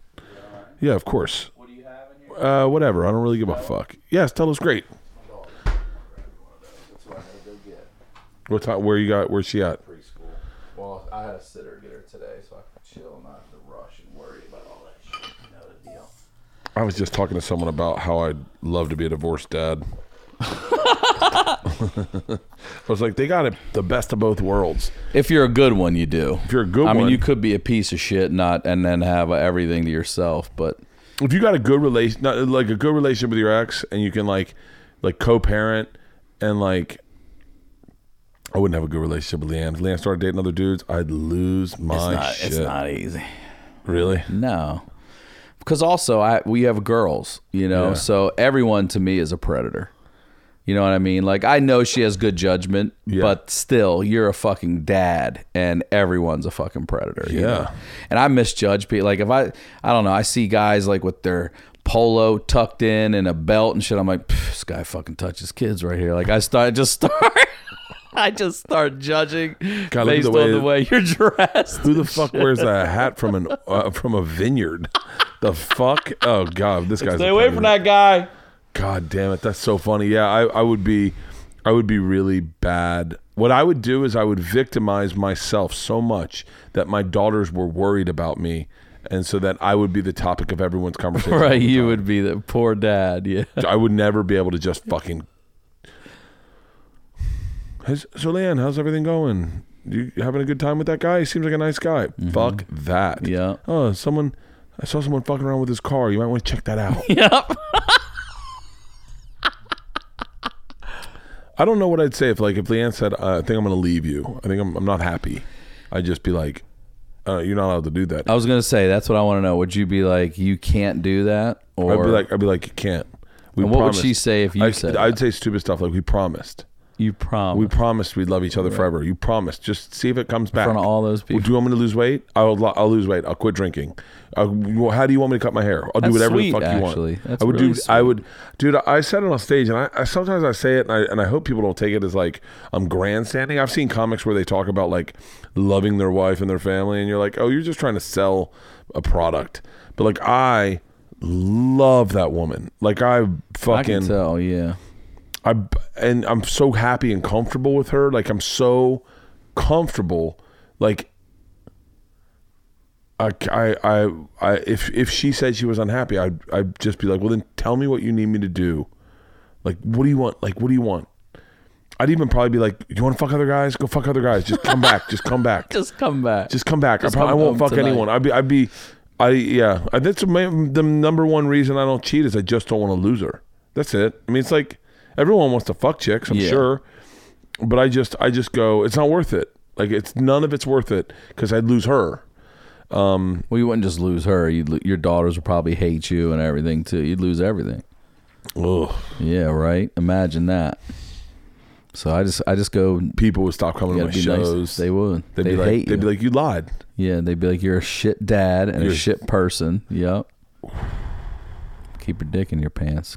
Keep it in that vinegar, bro. Keep it. Yeah. Fucking just d- vinegar. I backed bowl myself in a corner where I can't cheat. I should have done the character of like, of like, I'm a dog. I cheat all the time. Yeah, then it'd have been like, "We love you, bro." I just Bert being Bert. It's like it's like like uh like if you heard if you heard like uh if you I don't even know if D'Elia's got a girlfriend. I don't know his sex situation, but if like if you heard like yeah, D'Elia he was dating this girl and he cheated on her, you'd be like, ah, that, that makes sense. He gets a lot of pussy thrown at him. I mean, the numbers, you know. I I, can't even imagine the numbers. It's probably Beatles numbers. I think feel like. he's. I really think I he's, saw that um, your cooking with Bert show where you did him, Bobby, then you asked him that. Bobby Lee makes me laugh so fucking is so hard. goddamn funny. Dude. he makes me laugh so hard. Talk about pulling dicks out. He's the king of that. I mean, Yeah, that's his right. shit. That's his shit. What uh, what? So so what? You gonna have guests on your podcast?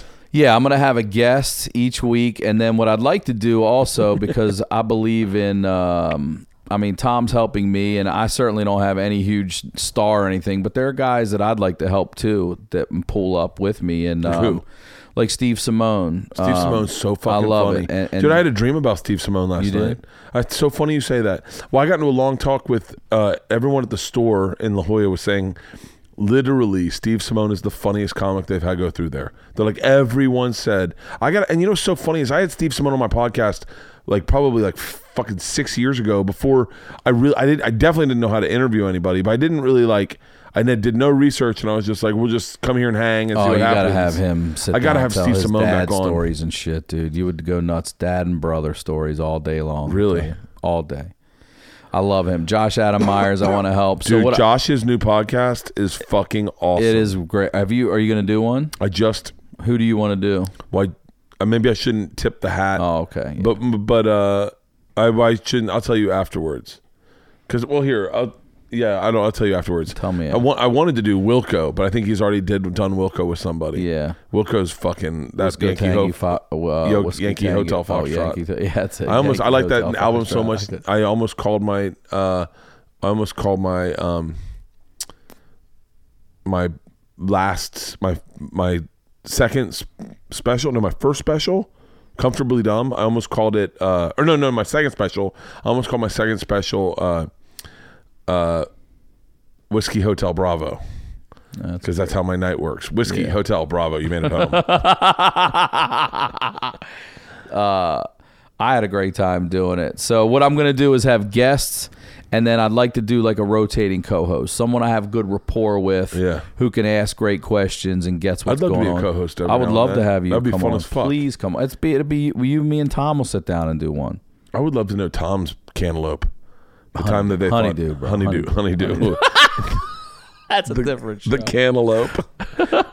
yeah, I wonder what to know Tom's low point in life. Oh, I know what it is. You can't talk about one of them. well, I'll tell you. I'll tell you off air. all right. I want to hear about more about the overdose and all that stuff too. Like Yeah, you know, and just go into like I know he's got a story about it, but I want to hear like I want him to talk about that shit. Um, because he told me he woke up to a candlelight vigil. I mean, when you that, that's that's somebody at the hospital going, "Hey, shit's not good." You know what I mean? Like we're gonna throw some last rites on this motherfucker just in case. I've never even seen that side of him to party like that. I know, right? I, I didn't, I didn't, I met him after all that too. Um, you met him when he was, he was post supervising the edit bays. That's right. At uh, late, uh, yeah. What was it called over there by uh, Barney's Beanery? Yeah, that's when I met him. But yeah, I would. Lo- uh, please come on, dude. I would come love that. on, come on.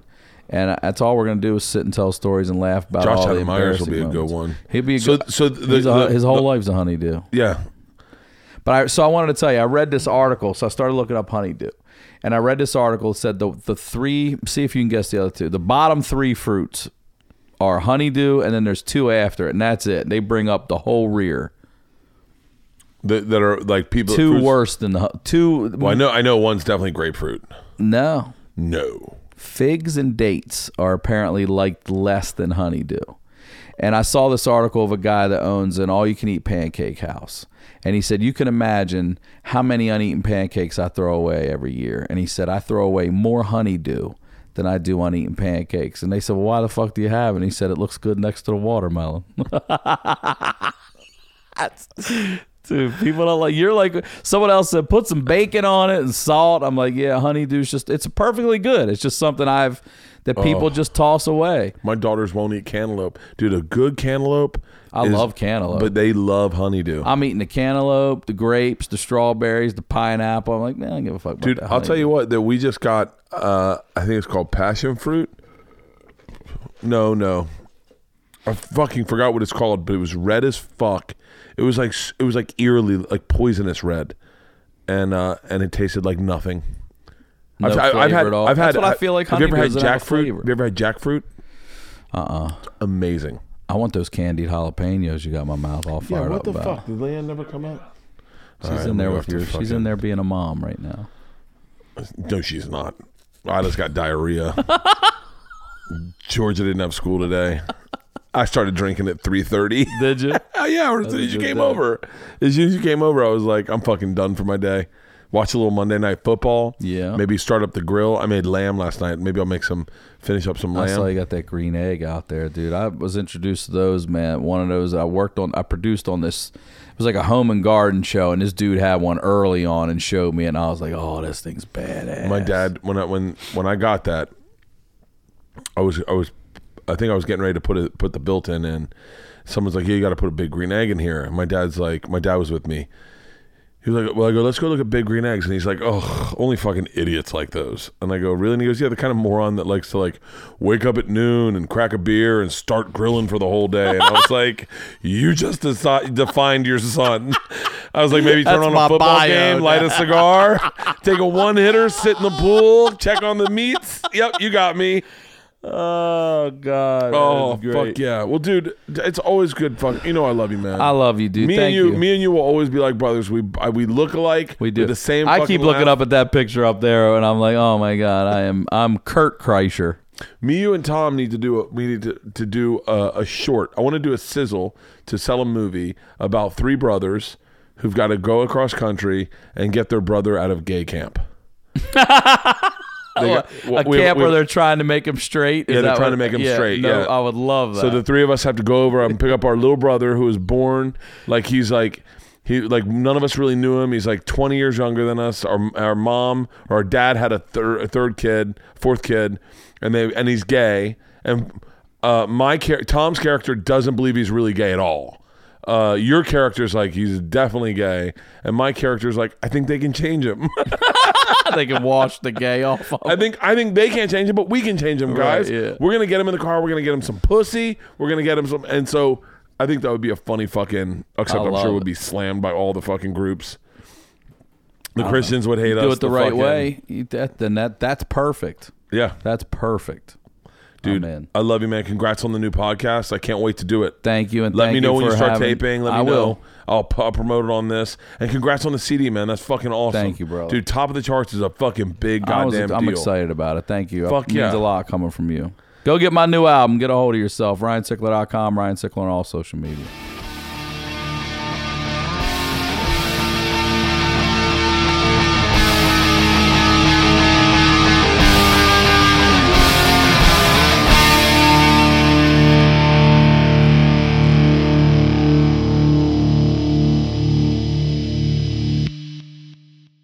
This episode was brought to you by The Machine.